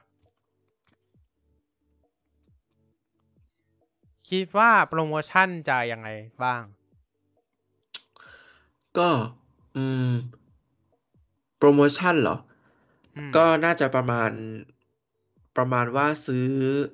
ซื้อ S 22 แล้วแถมประมาณบัตรโปรไม่ก็บัตรเอ่อไม่ไม่ก็วอชสี่ อืม คือมันน่าจะต้องแถมรุ่นใหม่ ล่าสุดรุ่นรุ่นรุ่นสูงที่สุดอะเพราะว่าถ้าอย่าง S ยี่สิบเอ็ดใช่ไหมล่ะ ที่เพิ่งเปิดตัวไป S21 ก็แถมบัตรสองแถมบัตรสองอืม อ่าฮะแต่ไม่ได้แถมวอชไม่แถมวอชไม่แถมวอชอันนี้โออาจเคจะแถแต่มเราวอชไปก็แต่คือมันก็เป็นไปได้เหมือนกันที่จะไม่แถมอะไรเลย อ่าเป็นไปได้เหมือนกัน ใช่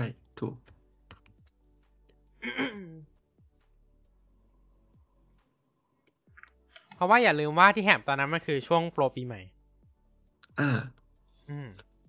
เพราะฉะนั้นนี้ก็มีสิทธิ์ที่จะไม่แถมอะไรด้วยเช่นกัน โอเค อันนี้คือโปรโมชั่นพรีออเดอร์นะตอนนี้เลยนะ ตอนที่ไม่เห็นเครื่อง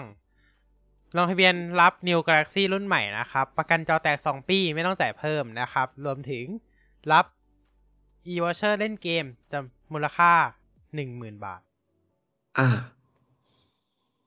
ลงทะเบียนถึงวันที่9กุมภาก็คือก่อน ก่อนวันเปิดตัว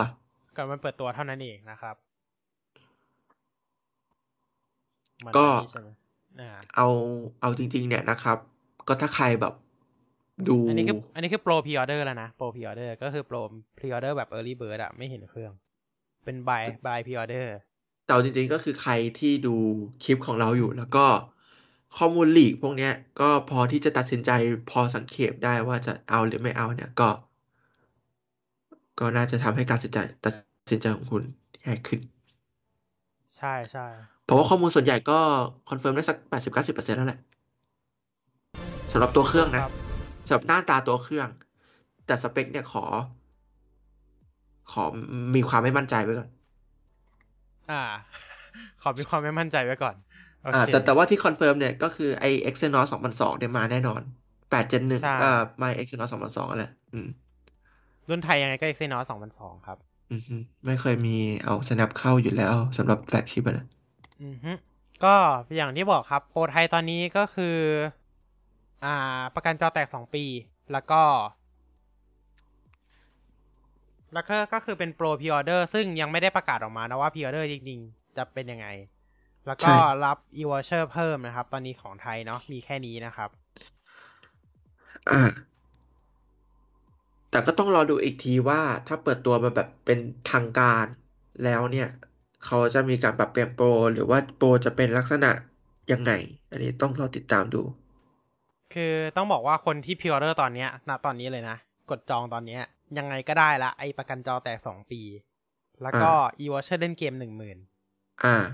อ่า แล้วก็มีโปรพ r ออเดอร์อีกซึ่งน่าจะประกาศหลังงาน Unpack อ่า อ่า ซึ่งตามตามปกติเลยของไทยก็คือจะเป็นการจัดงานเรียกอินฟลูเอนเซอร์ไปรวมกันเหมือนเดิม อ่า แล้วก็ประกาศราคาประกาศอะไรพร้อมกันทีเดียว ในเช้าวันรุ่งขึ้นของ Galaxy Unpack อืมอืมฮึอ่าฮะ อันนี้คือตามปกตินะ แต่เราไม่รู้ว่ารอบนี้เขาจะออกมาก่อนหรือเปล่า อันนี้ไม่รู้เหมือนกัน นะครับอะก็คือตอนนี้เราเหลือเวลาอีกประมาณสองวันไม่ถึงสองวันละอ่า ไม่ถึงสองวันละอ่าเพราะว่าเราเริ่มเก้ากุมภาเวลาสี่ทุ่มนั่นเองนะครับ Galaxy Unpack รอบนี้ อืมฮึคุณคิดว่ารอบนี้มันจะจบที่ S22 ไหมจบที่ S ยี่สิบสองไหม คิดว่า อืม คิดว่าไม่จบที่ S ยี่สิบสองอ่า แต่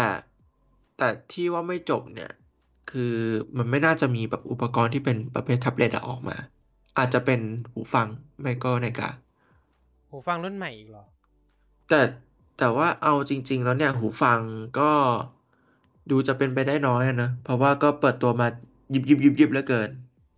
ใช่ใช่ใช่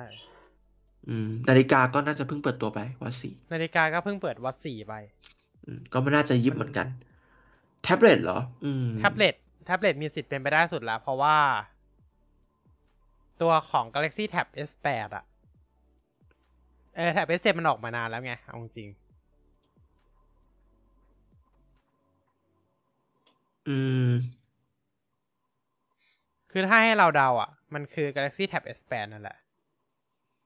อืม อืม แท็บเล็ตมีนอชอะ อ่า ก็แท็บเล็ตมีนอตอันนี้ก็เราก็เคยพูดถึงข่าวลือไอ้เรื่องใช่นี้ใช่กันไปแหละ ว่าตัวแท็บเล็ตเนี้ยจะมีนอตใช่จะเป็นอะอุปกรณ์แรกงั้นเดี๋ยว คือเรากดรูปคิดว่าเออยังไงตัวของ Unpack ปีเนี้ย น่าจะไม่ได้จบแค่ S22 แน่นอน เพราะว่าปกติ Unpack ก็ไม่จบอยู่แล้ว มันสั้นไป อืม มันมีอยู่ปีหนึ่งที่เปิดตัวแท็บเล็ตพร้อมกัน อ่า อืม เปิดตัวแท็บเล็ตพร้อมกับ Galaxy Note ถ้าจะไม่ผิดนะ จะเป็นแท็บ S7 นี่แหละ เออ จะเป็นแท็บ S7 นี่แหละ เออ ถ้าจะไม่ผิดจะเป็นแท็บ S7 เลยเนาะ เพราะฉะนั้นครับปีนี้ก็มันก็ยังมีสิทธิ์เป็นไปได้อยู่ ที่ จะเปิดตัวแท็บ S8 อะนะครับ โอเค เพราะว่าปีที่แล้วไม่มีแท็บเล็ตออกมานะซัมซุงใช่ ใช่ ใช่ ถ้าออกก็คือเมื่อสองปีที่แล้วเลย ก็คือน่าจะ ไม่รู้ว่าออกพร้อมกับอะไรนะจำไม่ได้ละอืมแป๊บนึงนะ สักครู่อ่า Galaxy Tab S7 น่าจะออกมา โอ้ใช่ครับ ตั้งแต่ 2020 เลยอืมก็อืม ก็คือปีที่แล้วไม่มีแท็บเล็ตใหม่ออกมานั่นเอง ใช่ก็คือไม่มีแท็บเล็ตใหม่ออกมารวมถึงไม่มี Galaxy Note รุ่นใหม่ออกมาด้วย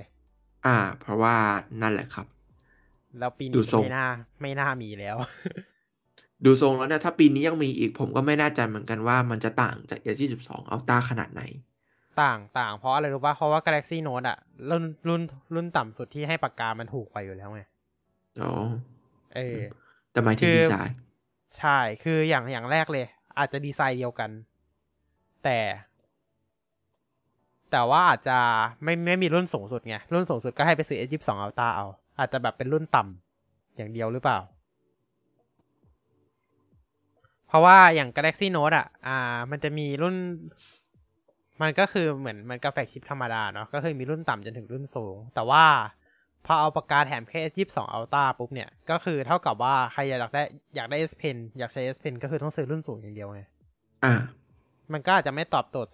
ตอบโจทย์สำหรับใครบางคน อ่าฮะ อืม ก็เลยคิดว่าถ้ายังไง Galaxy Note อะถ้าจะออกมามันยังออกได้อยู่นะ อืมอืมอืม มันยังไม่ มันยังไม่ได้ทับลายกันขนาดนั้น ถึงแม้ว่า S22 Ultra มันจะให้ปากกามาแล้วก็เถอะ คือนายเชื่อว่ามันยังมี อ่า มันยังมีช่องสำหรับมันเออการมันยังมีใส่ช่องตระกูลโน้ตอยู่ ใช่ คิดว่าอย่างนั้น อ่า มันยังพอแบบยัดตระกูลโน้ตลงได้อะพอนะอ่าแต่ว่าเราไม่รู้ว่าซัมซุงจะทำหรือเปล่านะ แต่ว่า มันมีช่องให้เรายัดตระกูลโน้ตลงได้อยู่ อ่าฮะอือฮึคิดว่าต้องรอดูกลางปีครับ เพราะว่าซัมซุงจะชอบเปิดประมาณสิงหาสำหรับ Galaxy Note แต่ว่าคือคือเราว่าถ้าเกิดมันเป็น foldable phone อีกอะก็คือมือถือพับได้กะมันจะติดกันไปหรือเปล่า คือมันจะออกรายปีจริงๆเหรอ แต่แต่แต่จริงๆก่อนอันนี้มันก็ออกรายปีจริงๆอะนะ อืม ก็เป็นไปได้เหมือนกันนะเอาจริงๆที่จะ ที่จะเป็นแบบที่คิดกันว่าก็คือแบบ อ่ามือถือเอาพับได้มาแทน Galaxy Note ไปเลยอะอ่า อืม แต่ว่าก็ยังอยากให้มีตัว Galaxy Note ธรรมดาอยู่นะอืมอืมอืมแต่จริงอยากให้มีอยู่ อืมอืมเพราะว่าไม่งั้มันนก็แบบถือว่าไม่ไม่เออไม่งั้นใครอยากได้ปากกาก็คือแบบต้องไปซื้ออัลต้าเลยอะ ใช่ คือไม่งั้นแบบรุ่นรุ่นรุ่นอัลตร้ามันคือรุ่นที่ หลาย ๆ คนคิดว่ามันจะเป็นรุ่นที่ replace Note ใช่ไหมใช่ อืม ซึ่งมันก็คือรุ่นที่แบบสูงอะสูงมากๆอะแล้วเออโน้ตมัจสูริง ๆ มันก็ไม่ได้ราคาสูงขนาดนั้น คือโน้ตจริง ๆ มันก็เหมือนแฟลกชิปทั่วไปอะคือมันก็มีตั้งแต่เลทราคาต่ำจนถึงเลทราคาสูงอะแต่คือแต่ถ้านี่เกิดคือมัน เอาต้าอย่างเดียวมันคือแบบสูงอย่างเดียวอะ you have only one option อะคือต้องไปให้สุดใช่ถูกคือแบบ ได้ไหมเนี่ย มันแบบ เออ มันก็ดูแบบไม่ค่อยเป็นนั่นแหละ อืม เป็นมิตรกับผู้บริโภคสักเท่าไหร่อะนะ ไม่ค่อยเป็นมิตรใช่เท่าไหร่สักเท่าไหใช่ร่ก็เลยก็เลยคิดว่าไม่น่าจะเป็นไปได้ที่เขาจะแบบยังไงมันก็ยังมีช่องให้ลงโน้ตได้อยู่อะเออ ใช่ใช่ใช่อืม นั่นแหละก็เลยคิดว่ามันก็ยังมีสิทธิ์อยู่เหมือนกันที่ว่าโน้ตจะกลับมา เพราะว่า ผู้บริหารซัมซุงก็เคยบอกไว้ว่า Galaxy Note ยังไม่หายไปไหนใช่ปะเราก็ได้ Yeah แอบหวังในใจอยู่ว่าน่าจะกลับมาอืมคิดคิดว่าจะกลับมา อืมคิดว่าจะกลับมา คิดว่าจะกลับมาพาโนตก็คือเป็นรุ่นที่ทำได้ทั้งชื่อเสียงแล้วก็ชื่อเสียเหมือนกัน ใช่ ชื่อเสียงก็คือ ที่ผ่านมาแหละครับ ชื่อเสียงหมดเลย อ่าแต่มีอยู่รุ่นหนึ่งที่มันเป็นชื่อเสียแค่นั้นเอง อ่าโน้ตเอ่อหกบวกหนึ่งโอ้โห ไม่รู้เลยเอ้ยแต่ว่าเขาก็กลับไปแก้แล้ว เออ เอากลับไปแก้เป็นโน้ต FE แล้วหลังจากนั้นใช่ชื่อเป็น FE ก็ถูกนำมาใช้เป็นคำว่า Fan Edition ไปใช่เลยเพราะว่า FE ย่อมาจาก Fan Edition เพราะว่าตอนนั้นก็คือเหมือนแบบ บางคนก็แบบเออยังไม่อยากข้ามไปโน้ตแปดใช่ปะก็คือแบบ ยังอยากใช้โน้ตเจ็ดอยู่อะใช่แต่ว่าแบบอืมมันมันใช้ไม่ได้ใช่ปะเออมันมีปัญหาไงเขาก็เลยเอากลับไปแก้แล้วเอามาขายเป็นในชื่อ Fan Editionใช่ เพราะว่าโน้ตแปดมันคือดีไซน์ใหม่แล้วไง แต่ว่าโน้ตเจ็ดมันยังเป็นแบบดีไซน์เดิมอะเออดีไซน์ที่มีหัวท้ายหนาๆใช่ใช่มีปุ่มโฮมอะเออ นั่นแหละ โอเค เราจบกันเรื่องโน้ตดีกว่าเนาะอืม จบกันเรื่องโน้ต ใช่ เราจบกันเรื่อง Galaxy Note ดีกว่า อะ เรามาดูรุ่นถัดไปที่เราจะพูด และคิดว่ามันน่าจะมีออกในงาน Unpack บ้างแหละ เอาจริง เพราะว่ามันหลุด มันหลุดมานานมากๆ แล้ว แล้วคิดว่า มันน่าจะมาแหละนะ เอาจริง ๆ คือมันหลุดนานเกินไป มันหลุดตั้งแต่แบบเว็บ official ภาพ render หรือแบบอะไรอย่างเนี้ยเหมือนกันเลย อืมอืมแต่เนี้ยหลุดออกมานานกว่าอีก อืม นั่นก็คือ Galaxy Tab S8 อืมฮึ เป็นแท็บเล็ตที่สร้างความแตกตื่นในวงการการดีไซน์อย่างยิ่งยวด ใช่แล้วอะเรามาดู ภาพกันหน่อยดีกว่าไหมอ่า เรามาดูภาพกันหน่อย อ่า ก็ก็จะให้ดูขอบคุณภาพกับภาพสเปคแล้วกันนะ ขอบคุณภาพจาก DSM Arena เช่นเคยนะครับอืมโอเค นี่คือ Galaxy Tab S8 รุ่นเบสเบสโมเดลดูไม่อ่าค่อย ปกติ อ่าปกปกติดี อืม ก็แน่นอนว่า Galaxy Tab หลังๆ กับทุกรุ่นรองรับ S Pen อยู่แล้ว เพราะฉะนั้นไม่ต้องห่วง แล้วก็ที่เก็บ S Pen ของเขาก็ไม่เหมือนชาวบ้านนะครับ ก็คือไปเก็บอยู่ด้านหลังเออไปแปะด้านหลังนะฮะไอ้ตรงแถค่บหนึ่งแปะด้านดำๆข้ยาวๆนั่นแหละไอ้ไอ้ตรงแถบดำๆยาวๆอะเออนั่นแหละอืมมันคือที่เก็บ เก็บตั้งแต่แถบ S7 ละแล้วเคสเขาก็คือออกแบบมาคล้ายๆ ก็คือเป็นเคสแม่เหล็กเหมือนกัน แต่ว่าจะเปิดด้านหลังได้ เพราะว่าจะเอาปากกาออกมาใช้ เออออ่า ใช่ก็ประหลาดดีเนาะเอาจริงเออ ก็ประหลาดดี คือแบบเขาเก็บข้างเครื่องเพื่อที่มันจะได้เรียบแบบเรียบไปกับตัวเครื่องเนาะวางเรียบได้แต่ว่าอันนี้ไม่ครับไปเก็บด้านหลังอืมโอเคเดี๋ยวเดี๋ยวอาจจะแบบหลีกเลี่ยงข้อคอรหาเดี๋ยวแบบหาว่าลอกใครบางคนมาอีก อ๋อใช่จริงๆนะ ถ้าลอกนะ ถ้าลอกถ้าลอกค่ายนั้นก็น่าจะโดนอย่างอีกค่ายหนึ่งเหมือนกันนะอืมแต่ว่า คือประเด็นโดนคือซ้ำค่ายโดนซ้อนเออเอาเป็นค่าว่ายนั้นค่ายนั้นมันไม่ดังเท่าไหร่เออมันแบบมันไม่ค่อยแมสเท่าไหร่ อืมแต่แต่เรื่องพวกเนี้ยมันเรื่องพวกนี้มันแบบ ต่อให้ไม่ต้องลอกมันก็เป็นอืคอมมมอนเซนอะว่าแบบฉันควรที่จะวางไว้อยู่ตรงข้างๆเครื่องอืมแต่ช่างมันเถอะใช่แต่เขาทำมาแล้วก็ เออ มันอยู่ข้างหลังอะเออเป็นแท็บเล็ตที่แปลกดีซัมซุงเป็นเจ้าที่ทำเอออะไรแปลกๆอยู่จับแล้วอืมทำทำอะไรพี่เรียนพี่เรียนอ่าไม่ใช่พี่เรียนเขาเรียกว่าแปลกแปล กกว่าเขาจะตัดรูฟังออกก็ก็หลายรุ่นอยู่นะ หลายรุ่นอยู่หลายรุ่นอยู่มต้องต้องแบบคิดทบทวน กว่าเขาจะยอมทำหนอตออกมา อืมกว่ากว่าเขาจะอะคือคือเขาเคย criticize notch ได้ไง อะแต่ประเด็นคือแฟลกชิปไม่มีหนอตนะเออเออเป็นพัชโฮเลย เออแฟลกชิปไม่มี notch เป็น punch hole เลย แต่ทำทำไมมีทับเป็นแท็บเล็ตมีแบบติ่งนิดนึง ใช่เออเอออันนี้ไม่น่าใจเหมือนกัน อืมอะอะเรามาดูแท็บ S8 Plus กันก่อน อ่าเหมือนใช่กันสายดีพันไซก็น์คือเดิมดีไซน์เดียวกันเหมือนกันฮะ แค่ยืด แค่ยืดไซส์เฉยใช่ ขยายไซส์เฉยๆ เนาะๆอะส่วนอัลตร้าเฮ้ยอันนี้ดูไม่ออก Ultra ฮะเฮ้ยดูไม่ออก ดูไม่ออกมันมันแบบเล็ก ๆ ใช่ไหมล่ะอ่าอืมอ่าแต่ถ้าแบบใส่ ใส่ background สีขาวอะนะก็จะเห็นนิดนึง แต่ว่าก็ไม่ได้รุนแรงเท่ากับ iPhone หรือ MacBook Pro อะไรประมาณนั้นแต่ MacBook Pro ความจริงก็ไม่ได้รุนแรงขนาดนั้นถ้าเกิดว่า background สีดำนะจริงๆนี่ก็แอบเห็นนะเนี่ยเห็นปะแล้วก็แอบเห็นอยู่นิดมันจะอะไรมีประหนมาอณตนั้นอยู่เล็กๆอืมๆ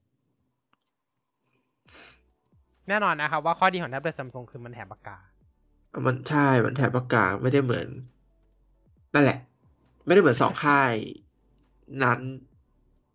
หนึ่งโอเค เราจะไม่พูดถึงค่ายอื่น วันนี้เราจะเน้นซัมซุงเราจะไม่พูดถึงค่ายอื่นในวันนี้ อันนี้แถมปากกาเนอะอืมอืมแถมปากกามาให้ไได้ทั้งสามอันเลย ใช่ แถมปากกาให้ทั้งสามอันเลย ก็คือไม่ว่าจะรุ่นต่ำหรือรุ่นสูงคุณก็ได้ปากกาเอออ่า แต่ว่าสเปคใครอยากก็หลุดได้รุ่นรุ่นต่ำกว่านี้เป็นแบบรุ่นเบสเริ่มต้นให้ไปซื้อแท็บ A8 นะครับ ออกมาแล้วอืมอ่า สำหรับแถบ S8 พวกนี้มีสเปคหลุดออกมาแล้วเนอะมีหลุดออกมาแล้วอะเรามาพูดถึงกันดีกว่านะครับ ก็เริ่มกันที่แท็บ S8 ก่อนเลยแท็บ S8 เนี่ย ก็จะมีหน้าจอขนาด 11 นิ้วนะครับ เป็นหน้าจอ LCD 120 Hz นะครับ ใช่อะฮะ ก็จะประมาณนี้ว่าหน้าจอแบตเตอรี่ก็ประมาณ 8,000 มิลลิแอมอ่าอะฮะ แล้วก็ใช้ Snap 8 Gen 1 ซึ่งเข้าไทยน่าจะเป็น Exynos 2200อ่าน่าจะเป็น Exynos 2002 เหมือนเดิมเหมือนเดิมน่าจะเป็นอ่ตัวชิปเดิมกับที่เคยพูดมาใน A22 เลย ถูก น่าจะคล้ายๆกันเลยเอ๊ะเดี๋ยวขอ search กันนะอืมเราเรามีสเปคเต็มหรือเปล่า ขอดูกันอ่าก็ก็ที่เห็นมีแต่ใน j s m a r i n a ไม่แน่ใจมีที่อื่นไหมอะ น่าจะมี โอเค โอเค เรามีสเปคเต็มนะครับ แต่ว่าก็เป็นการคาดเดาเหมือนเดิม เป็นข้อมูลหลุดเหมือนเดิมอืม นะครับ ก็ไม่ใช่ข้อมูลที่เป็น official แต่อย่างใดนะครับ อย่าเพิ่งเชื่อก็ได้นะครับอะแต่เราพูดก็เหมือนแบบ official เลยเนาะพูดกันซะแบบใช่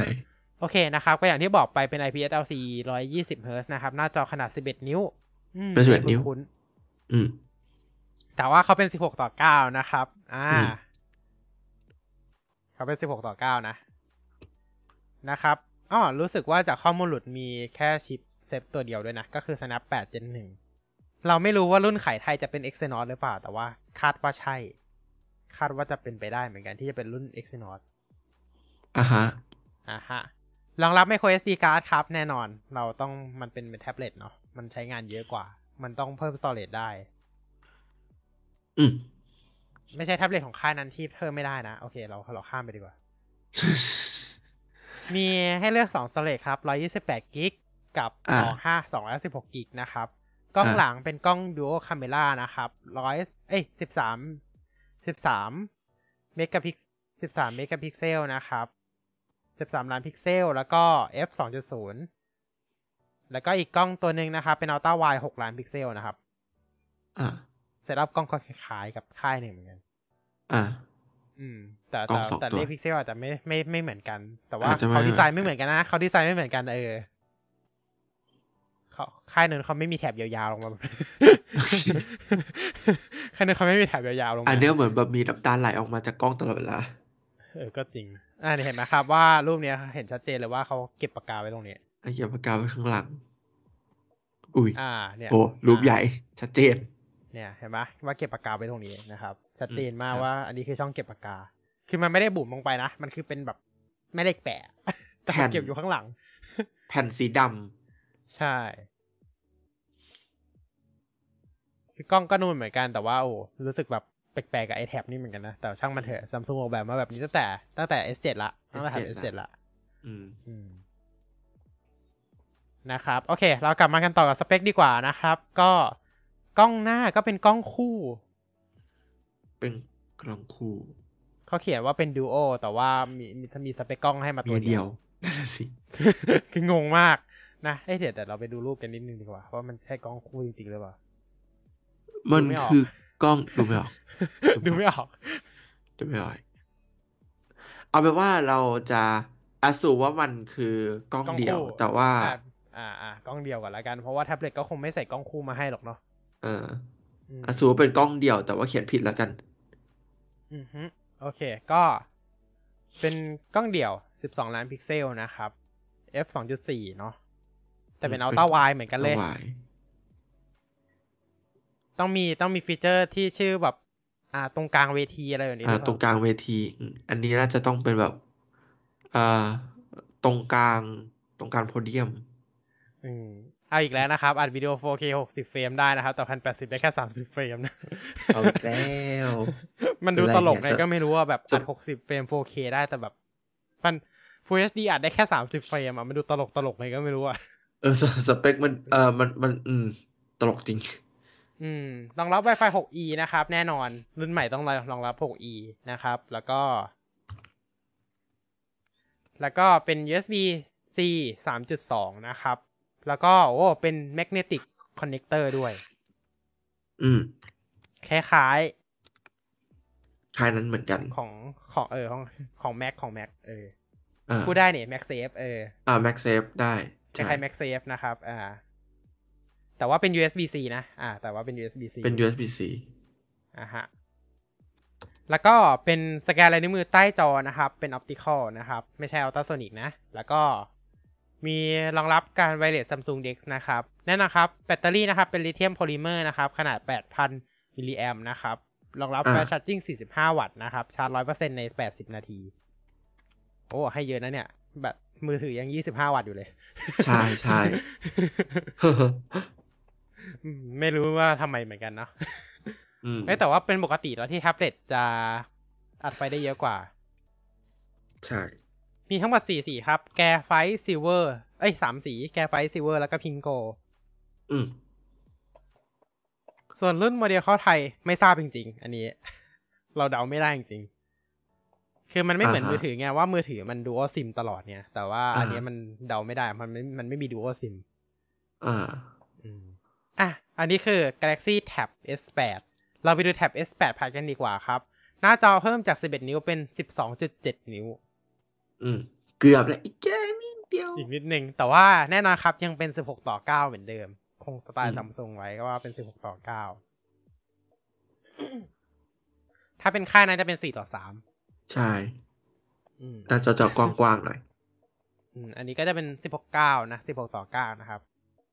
หน้าจอนะครับ รุ่นนี้เป็น Super AMOLED แล้วนะครับ ต้องซื้อรุ่นพัดนะถึงจะได้ Super AMOLED อ่า ซื้อรุ่นพัสอ่า เป็น120 Hz นะครับ รองรับ HDR10 Plus นะครับ ไม่ใช่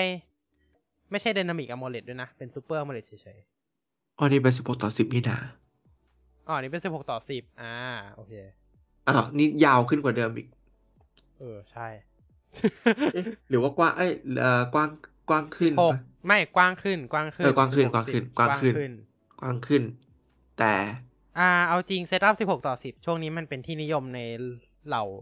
แท็บเล็ตแท็บเล็ตกันเยอะ ใช่ไหมเพราะว่ารู้สึกว่าแท็บเล็ต Windows อย่าง Surface บางรุ่นก็ออกมาเป็น 16 ต่อ 10 เหมือนกันแท็บเล็ต Android หลายรุ่นก็ออกมาเป็น 16 ต่อ 10 เพราะฉะนั้นค่าว่ามันคงเป็น อ่าอัตราส่วนที่เหมาะสมกับเป็นแท็บเล็ตเนาะอืม Android อ่า นั่นแหละครับรองรับ micro SD card เนาะใช้ Snap 8 Gen 1 ไม่รู้เข้าไทยน่าจะ Exynos เขาคงไม่เอา Snap เข้าไทยมั้งอืม ไม่น่าอืม ก็เป็นกล้องคู่ครับสเปคเดียวกับเมื่อกี้เลยนะครับ ส่วนเซลฟี่คาเมราอีกแล้วนะครับก๊อปกันมาแน่นอนนะครับ ดูจากสภาพแล้วดูคาเมราเหมือนกันเลย แน่นอนครับว่าเป็นสเตอริโอนะครับ เป็นสี่ตัว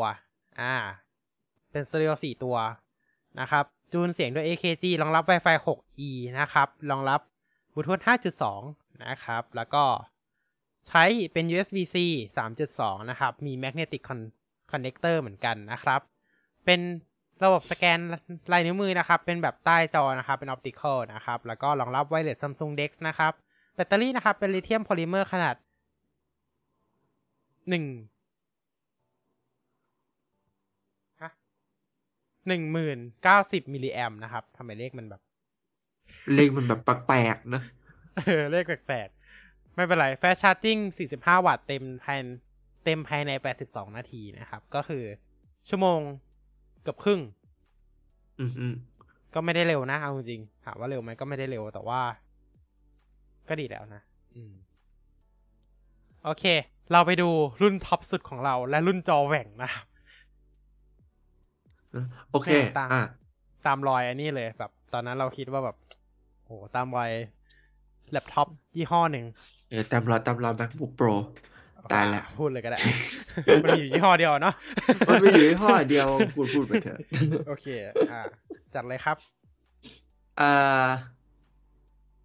โอเค เอ่อสำหรับ S8 Ultra นะฮะ น้องน้องน็อตอันที่สองของเรานะฮะ แต่ว่าน้องน็อตนี้น็อต ไม่ค่อยลึกเท่าไหนร่อสเล็กนอสเล็กเอ่มาอกอันนี้ก็เป็นแท็บเล็ตรองรับ 5G ต้องพูดไหมเนี่ย อ่า ไม่ได้พูดอ่าสักอันอ๋อนะแต่มันรองรับ 5G ทั้งสามรุ่นนะครับ อ่าอ่าเป็นเป็นอ่ารองรับ 5G ทั้งสามรุ่นอะดีดีดีอ่าสำหรับรุ่นนี้นะ ก็จะเป็นจอ Super AMOLED อ่า 120 Hz HDR10 Plus นะครับ ขนาด 14.6 นิ้ว เรียกได้ว่าไซส์เนี่ย เท่า MacBook Pro เออเป็นแล็ปท็อปแบบ เกือบจะแล็ปท็อปเครื่องหนึ่งเลยนะ แบบไซส์เอาจริไซงส์หน้าๆจออะอืมสิบอ่า MacBook Pro เนี่ย หน้าจอแป๊บนึงนะ หน้าจอมันแค่14นิ้วเอง หน้าจอเหมือนจะใหญ่กว่าด้วยนะนิดนึงอืมใหญ่กว่านิดนึงเนาะแต่ว่าอันนี้เป็น16ต่อ10นะครับ อ่า แต่อันนี้เป็น16ต่อ10นะ density pixel per inch อยู่ที่240 ppi เป็นหน้าจอ Gorilla Glass 5 นะครับ ไม่ใช่ Victus นะอืมอืม แล้วก็ระบบปฏิบัติการก็เช่นเดิมครับ One UI 4.1 Base 2012 Chipset ก็คงเป็นของ Exynos 2200 ถ้าเป็นทำตลาดในไทยนะครับอ่าตัวนี้ expandable micro SD XC ได้เช่นเดียวกันนะครับหน่วยความจำ configuration มี 3 config ครับ มี RAM 8 ROM 128 RAM 12 ROM 256 แล้วก็ RAM 16 ROM 512 นะครับ ตัวสุดท้ายนี่เหมือนกับไอ้นี่เลย เหมือนคอมพิวเตอร์เลยนะเออฮะถ้าจะเป็น RAM ถ้าจะเป็น16แล็ปท็อป ROM อยู่แล้วนะแรมเอ้ย16เออ เออ ROM 512อืมเท่าน่ากัจะนเลยเป็นแล็ปท็อปอยู่แล้วอืมน่าจะเป็นแล็ปท็อปอยู่แล้วนะฮะ ถ้าถ้าซัมซุงทำชิปของตัวเองแบบชิปเกรดแล็ปท็อปได้นะชิวเออบอกชิปเลยเหมือนอ่า เหมือน Apple Silicon แล้วปะเนี่ยอืมแล้วก็รัน Windows on ARM รอให้หมดสัญญาก่อน ใช่ เออ รอให้หมดสัญญาแล้วรัน Windows on ARM เลยนะ เจ๋วแจ๋วเลยบอกให้แจ๋วแจ๋วแจ๋วเลย อืมอืมอะไปต่อครับสำหรับกล้องหลัก ก็เหมือนเดิม ก็เหมือนเดิมฮะ มีกล้อง13ล้านกับกล้อง6ล้าน กล้อง13ล้านก็เป็นเอ่อธรรมดา f 2.0ส่วน6ล้านก็เป็น ultra wide f 2.2วิดีโอแต่ว่าก็ฮะอ่าวิดีโอก็เหมือนเดิม เหมือนเดิม ประหลาดประหลาดเหเหมืมืออนนเดิเดิมมประหลาดประหลาดเหมือนเดิมพันแบบสิบสามสิบเฟรมเปอร์เซ็นต์อย่างเดียว เราว่าไม่น่าใช่หรอกเอาจริงแต่คงไม่น่าใช่คงต้องมีคงต้องเป็น 4K กับพันแปดสิบ ที่สามสิบแล้วก็หกสิบ frame per secๆอืม ทั้งคู่น่าจะได้หกสิบเฟรมนะครับอืมอะฮะ แต่ว่าตัว selfie camera รอบนี้คือดูโอจริง ๆ แล้วเนาะอันนี้น่าจะเป็นดูโอจริง ๆ แล้วมีทั้งวายแล้วก็มีทั้ง ultra wide เลย อือฮึเซนอสมาขนาดนั้นไม่ให้ดูโอก็ ก็ไม่รู้ว่าจะพูดยังไงแหละอืมอ่า เป็นสิบสองล้านพิกเซล มีตัวหนึ่งเป็น Y ยี่หกมิล แล้วก็มีตัวหนึ่งเป็นร้อยสิบเอ่อร้อยสิบองศา ultra wide นะครับอ่าฮะถ่าย HDR ได้แล้วก็ถ่ายวิดีโอใน resolution ที่ประหลาดเหมือนเดิมเอ่อส่วนลำโพงเป็นแบบลำโพงสี่ลำโพงสตูสี่ดิโอสี่ตัว อ่าเป็นฮะสี่ตัวสเตอริโอออกทั้งสี่ตัวเลยนะครับ แยกช anel ฝั่งซ้ายขวา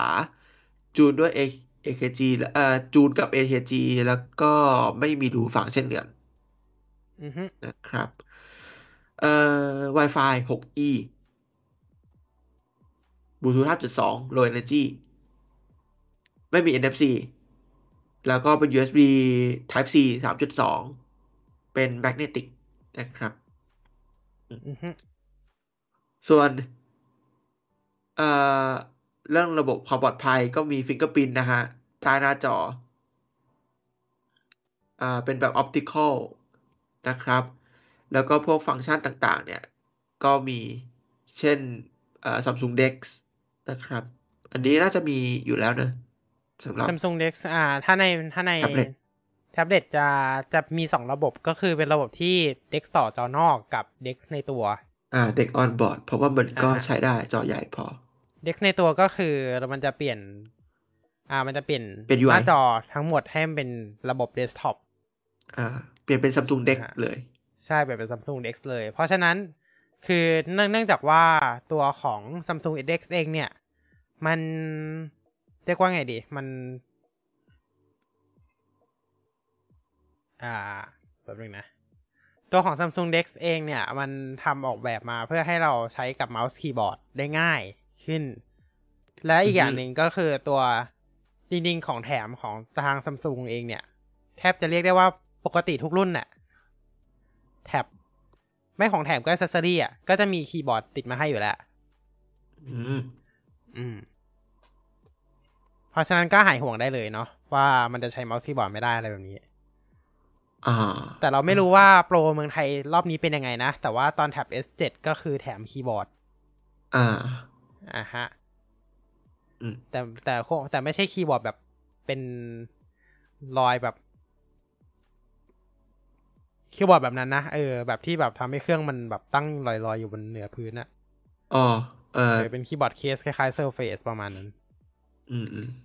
อืมอืมอืมอ่าอะสีแล้วก็แบตเตอรี่เนอะอ่าอืมเลขแบตเตอรี่แปลกๆละหมื่นหนึ่งพันสองร้อยมิลลิแอม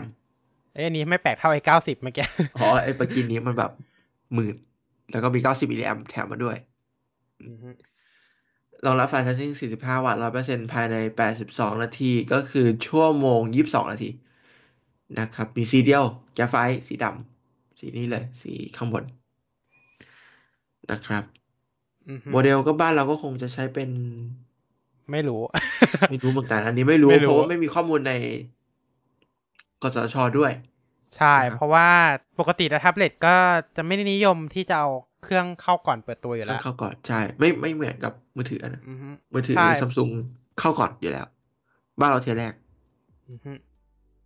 เอาจริงนะ ปกติแล้วแท็บเล็ตอะ เราจะชอบวางขายก่อน แล้วค่อยเอาเข้ากสทชอืมไม่ว่าค่ายไหนก็ตาม Apple ก็เป็น ใช่ไหม เราจะเห็นว่ารุ่น Wi-Fi วางขายก่อนเลย ใช่รุ่น Wi-Fi ขายก่อน เพราะว่าต้องรอ approval พอเข้ามาหลัง อืม นั่นแหละ เพราะฉะนั้นอันนี้ก็น่าจะเหมือนกันครับ ก็คือรุ่น Wi-Fi จะเข้ามาขายก่อนแล้วหลังจากนั้นเราต้องรอประมาณเดือนสองเดือน ถึงจะซื้อรุ่น 5G ได้นะครับ ซื้อรุ่นเซลลูล่าอ่าฮะครับ โอเค และนี่ก็คือ Galaxy Tab S ซึ่งคิดว่ายังไงก็ Tab S8 เนี่ย น่าจะเปิดตัวในงานอยู่แล้ว น่าจะเปิดตัวน่าจะเป็นหนึ่งในสองอันที่เปิดตัวนั่นแหละ ก็คือ S22 กับ แท็บ S8 นะครับ S8 ที่อ่าฮะเดากันมาดับมาเดากันมาในวันนี้ คือครับเราที่เราคิดว่า Tab S8 เปิดตัวเพราะว่ามันหลุดออกมานานมากแล้ว แล้วมันก็ไม่เปิดตัวสักที อืม ใช่ อืมเลยคิดว่ามันน่าจะเปิดตัวพร้อมกันแหละเพราะมันนานจริงๆนะมันแบบหลุดออกมาตั้งแต่ปีที่แล้วอะเผลอๆหลุดออกมาก่อน S22 อีกประเด็น อืมเนาะก็ประมาณนี้นะครับสำหรับ สองรุ่นที่เราคาดการณ์ว่าน่าจะหลุดออกมา ส่วนพวก Galaxy Watch เพราะมันเพิ่งเปิดตัวไปเราก็เลยไม่คิดว่าน่าจะมี อืม ส่วน Foldable Phone น่าจะต้องรอช่วงกลางปีอีกทีนึง แล้วก็ Galaxy Note ให้รอลุ้นกลางปีเอานะครับ อ่า อ่าฮะ แล้วก็ส่วนส่วนของ Galaxy บัตรคิดว่า ถ้าจะออกจริงๆอะ ต้องเป็นบัตร Pro 2ต้องเป็นรุ่นโปรรุ่นที่สองแล้วก็บัตรไลฟ์รุ่นที่สอง ไม่นะ เพราะว่ารุ่นรุ่นเบสก็คือบัตรสองอะ มันเพิ่งออกไปเมื่อปีที่แล้ว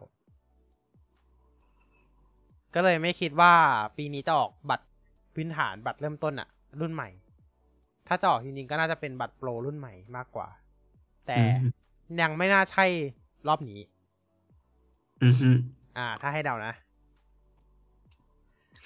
เดี๋ยวอืมสัปดาห์หน้าเราจะมาสรุปกันว่าเราตรงอะไรบ้าง เราตรงอะไรบ้าง ซึ่งเชื่อว่า S22 ก็จะเป็นส่วนหนึ่งที่ตรงประมาณ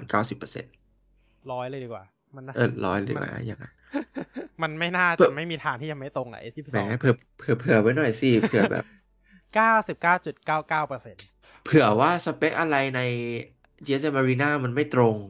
อ๋อ โอเค โอเค งั้นเอาไว้สัก เก้าสิบห้าเปอร์เซ็นก็ได้ อ่าอ่า95เปอร์เซ็นต์90 95เปอร์เซ็นต์อะไรแบบนั้นเก้าสิบห้าเปอร์เซ็นต์นะครับส่วนแท็บ S แปดเราจะให้น้อยหน่อยอยู่ที่ประมาณแปดสิบเปอร์เซ็นต์อ่า เพราะว่ามันหลีกมันไม่ได้ชัดเจนแบบนี้ ใช่หลีกมันไม่ชัดเจนถึงขนาด อ่า ตัวของเว็บยี่หลุดสอออกงมา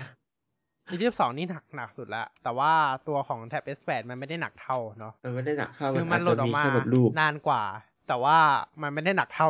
S ยี่สองใช่ A22 ก็คือหลุดมาทางเว็บเลยจ้านะครับอะฮะรีเทลแพ็กเกจเนี่ยรู้สึกว่าแน่นอนครับ ก็จะเป็นสายเหมือนเดิมไม่แถมอะแดปเตอร์แล้วด้วยนะ น่าจะ ไม่แถมอะแดปเตอร์กล่องก็จะเป็นแบบเป็นสแบไตล์บเดิมแบนแต่เราก็ไม่มั่นใจเหมือนกันนะว่าประเทศไทยแถมหรือเปล่าต้องรอดูอีกทีหนึ่งเนาะๆไม่น่าจะแถมอืมโอเค งั้นวันนี้เราก็คงต้องลากันเพียงเท่านี้ อ่าลากันเพียงเท่านี้แล้วอ่า ก็ขอขอบคุณทุกท่านนะครับ ที่รับชม Tech Vcast EP นี้นะครับ เรามาคุยกันเต็มๆเรื่องของ Galaxy Tab S8 แล้วก็ Galaxy S22 ที่จะเปิดตัวในงาน Galaxy Unpacked วันพุธนี้พุธนี้อะฮะ ในเวลาสี่ทุ่มตรงนะครับ ถามว่าเราจะมาไลฟ์กันไหม ขอดูกันอีกรอบหนึ่งนะครับ ขอดูอีกรอบหนึ่งเลยอาจจะไม่ได้มานะครับ บอกตรงๆตรงนี้นะครับเนาะคาดว่าคาดว่าจะไม่ได้มานะครับใช่คิดว่าไม่ได้มา โอเคนะครับ ยังไงก็ขอขอบคุณทุกท่านที่รับชมนะครับ ยังไงเดี๋ยวสัปดาห์หน้า Tech v c a s t เราจะมาสรุปให้ฟังกันนะครับ ว่าในงาน Galaxy Unpacked จริงๆแล้วเนี่ยมันเปิดตัวอะไรบ้าง อาจจะมีฟีเจอร์ใหม่ที่น่าสนใจใน Galaxy Unpacked ก็ได้นะเออเพราะว่าอืมส่วนใหญ่ใช่แล้วเราก็จะรู้แค่เรื่องเครื่องนี่แหละ เราจะไม่รู้ฟีเจอร์ภายในนะครับว่า มันน่าสนใจอะไรบ้างเนาะอันนี้อืมอืมปรากฏว่า Samsung ประกาศว่าลงแอป Windows ได้นี่คือแบบโหกรีดเดี๋ยวโอเคเดี๋ยวเดี๋ยวเราจะลงทำไม นั่นสิ ไม่ Photoshop ไง อ๋อ Photoshop Photoshop อิลลัสในเตแท็บอร์อะไรแบบเนี้ยเออในแท็บอืมปรากฏใช้ไซส์คากับ Windows ได้นี่คือแบบอืมเดี๋ยวไซคานั้นมันของอีกค่ายหนึ่งอ๋อต้องต้องใช้คนละโอเโอเต้องใช้คนละคล้ายๆไซอาจจะเป็นคาแบบอาจจะเป็นแบบ คอมเอ่อคาคอมแพนเอ่อคอมแพนเนียนคอมคาคอมแพนเนียนเออนั่นแหละเออ PC Miller Screen ก็ได้ เออเออเออเอออะไรประมาณนั้นอะเออเออ PC extension นะฮะ อ่า อะไรประมาณนั้นอืมคือถ้าเกิดมันทำได้จริงนะอืมบอกเลย น่าสนใจขึ้นเยอะ มันจะเป็นแท็บเล็ต Android ที่น่าสนใจขึ้นเยอะมากในตลาดอะเอาจริง อืมๆอืม เพราะว่าตอนเนี้ยจะบอกว่าแท็บเล็ตน่าจะแบบ Apple นำที่สุดแล้วอะคิดว่าคิดว่าถ้าซัมถ้าซัมซุงเอาจริงนะ แล้วก็แบบไปเอาไปดึงผู้พัฒนามาได้เยอะๆอะทำแอปลง Play Store ได้เยอะๆอะเราคิดว่ามีสิทธิ์ที่แท็บเล็ต Android ก็จะกลับมารุ่งได้นะ ใช่ใช่อืมต้องคงคงน่าจะต้องให้ความหวังกับซัมซุงอย่างเดียวแล้วแหละใช่ตอนเนี้ยเพราะอืม เพราะว่าถ้าเกิดคุณไปดูเสี่ยมี่ใช่ไหมดูเสี่ยมี่ดูโฮเว่ยก็ เอ่อรีรีรีทรีตกันหมดแล้ว ยกคือถอยทับคืกัอนหมก็ดจะมีแท็บเล็ตเหมือนกันออกมา แต่ว่ามันก็คงไม่ได้แบบไอ้นี่ขนาดนั้นนะ แล้วล่าสุด UI ของ Xiaomi ก็เล่นทำให้เราไปคิดถึง OS หนึ่งด้วย โอ้เหมือนจริงเหมือนจริงๆอ๋อไม่ใช่แค่ของ Xiaomi หัวเว่ยก็ใช่นะาๆจเออริงๆโฮเว่ยก็ใช่ เหมือนจริง ๆ ทั้งสองอันเนี้ยเหมือนจริง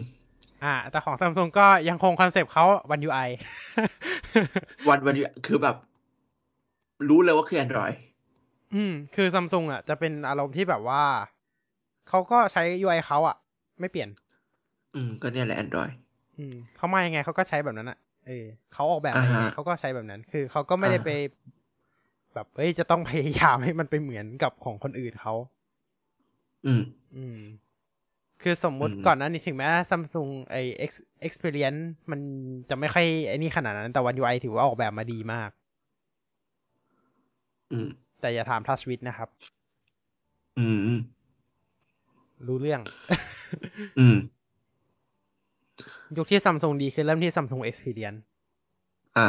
อ่า แต่อย่าไปเอาทัชวิตมาเกี่ยว อย่าเลย มันมันไม่ค่อยเท่าไหร่ อย่าเลย อย่าเลย ขอร้องนะครับ อย่าพูดอย่าพูดถึงทัชวิตอีกเลยทัชคือวิสเนี่ยคือตัวที่เราทำให้ช่วงหนึ่งเราไม่แตะซัมซุงไปเลย อ่าถามว่าใช่ไหม ใช่จริง ๆ นะ คือ เราใช้ทัชวิตมาก่อน แน่นอน เราใช้ซัมซุงมาตั้งแต่เครื่องแรกของตัวเองก็อะถึงแม้เครื่องแรกจะเป็น Windows Phone นะนะ เครื่องที่สองเป็นซัมซุงอ่า โอเคลำนองไม่ได้ Windows Phone ใช้รับน้องด้วย Windows Phone เริ่มแล้วต่อด้วยซัมซุงอ่า หลังจากนั้นก็คือซัมซุงมายาวมาก เอ้ยสักพักหนึ่งคงต้องอัปเกรด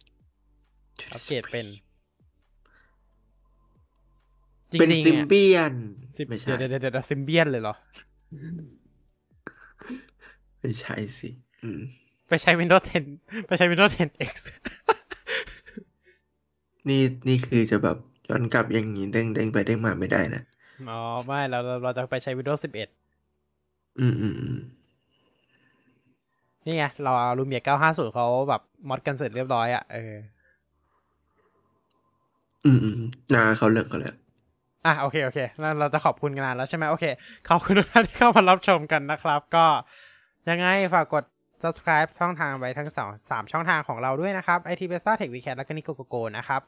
Tech Weekend นะครับไลฟ์กันทุกวันอาทิตย์สี่ทุ่มเอ๊ะนี่นี่มันไม่ใช่วันอาทิตย์นี่นะอืมก็ก็คือเอาเอ่อยกเว้นแบบช่วงช่วงยนี้กเว้นกรณีพิเศษ อ่าอะยกเว้นมีกรณีพิเศษนะครับ อย่างสัปดาห์หน้าเนี่ยก็สี่ทุ่มเหมือนเดิมนะครับ ครับ ก็วัสี่นทุ่มวันอาทิตย์วันอาทิตย์นะครับ วันอาทิตย์สี่ทุ่มทั้งทาง YouTube IT b e s t a และ YouTube TechWeCast นะครับ ครับ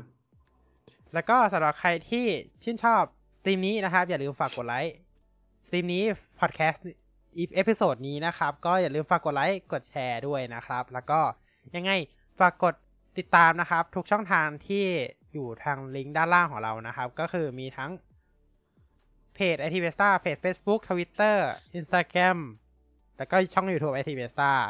ช่อง YouTube Tech Weekend แล้วก็ช่อง แล้วก็ทางเพจ Facebook n i c o g o g o และ YouTube n i c o g o g o ด้วยนะครับ ครับผม เยอะเหมือนกันนะ กว่าจะพูดหมดเยอะเยอะเยอะเหมือนกัน โอเค แล้วก็กดกดติดตามกดติดตามได้นะครับ ใน Spotify Podcast และ Apple Podcast นะครับ อัปโหลดหนึ่งวันหลังจากมีการไลฟ์นะครับ โอเค ก็ ขอบคุณที่ท่านที่รับชมมาจนถึงตอนนี้นะครับ ก็สำหรับวันนี้นะครับ ก็ต้องขอตัวลาไปก่อนนะครับ พบกันใหม่ Tech Vcast เอพิโซดหน้านะครับ วันอาทิตย์วันอาทิตย์นี้เนี่ยแหละนะครับ พบกันครับ สวัสดีครับ สวัสดีครับ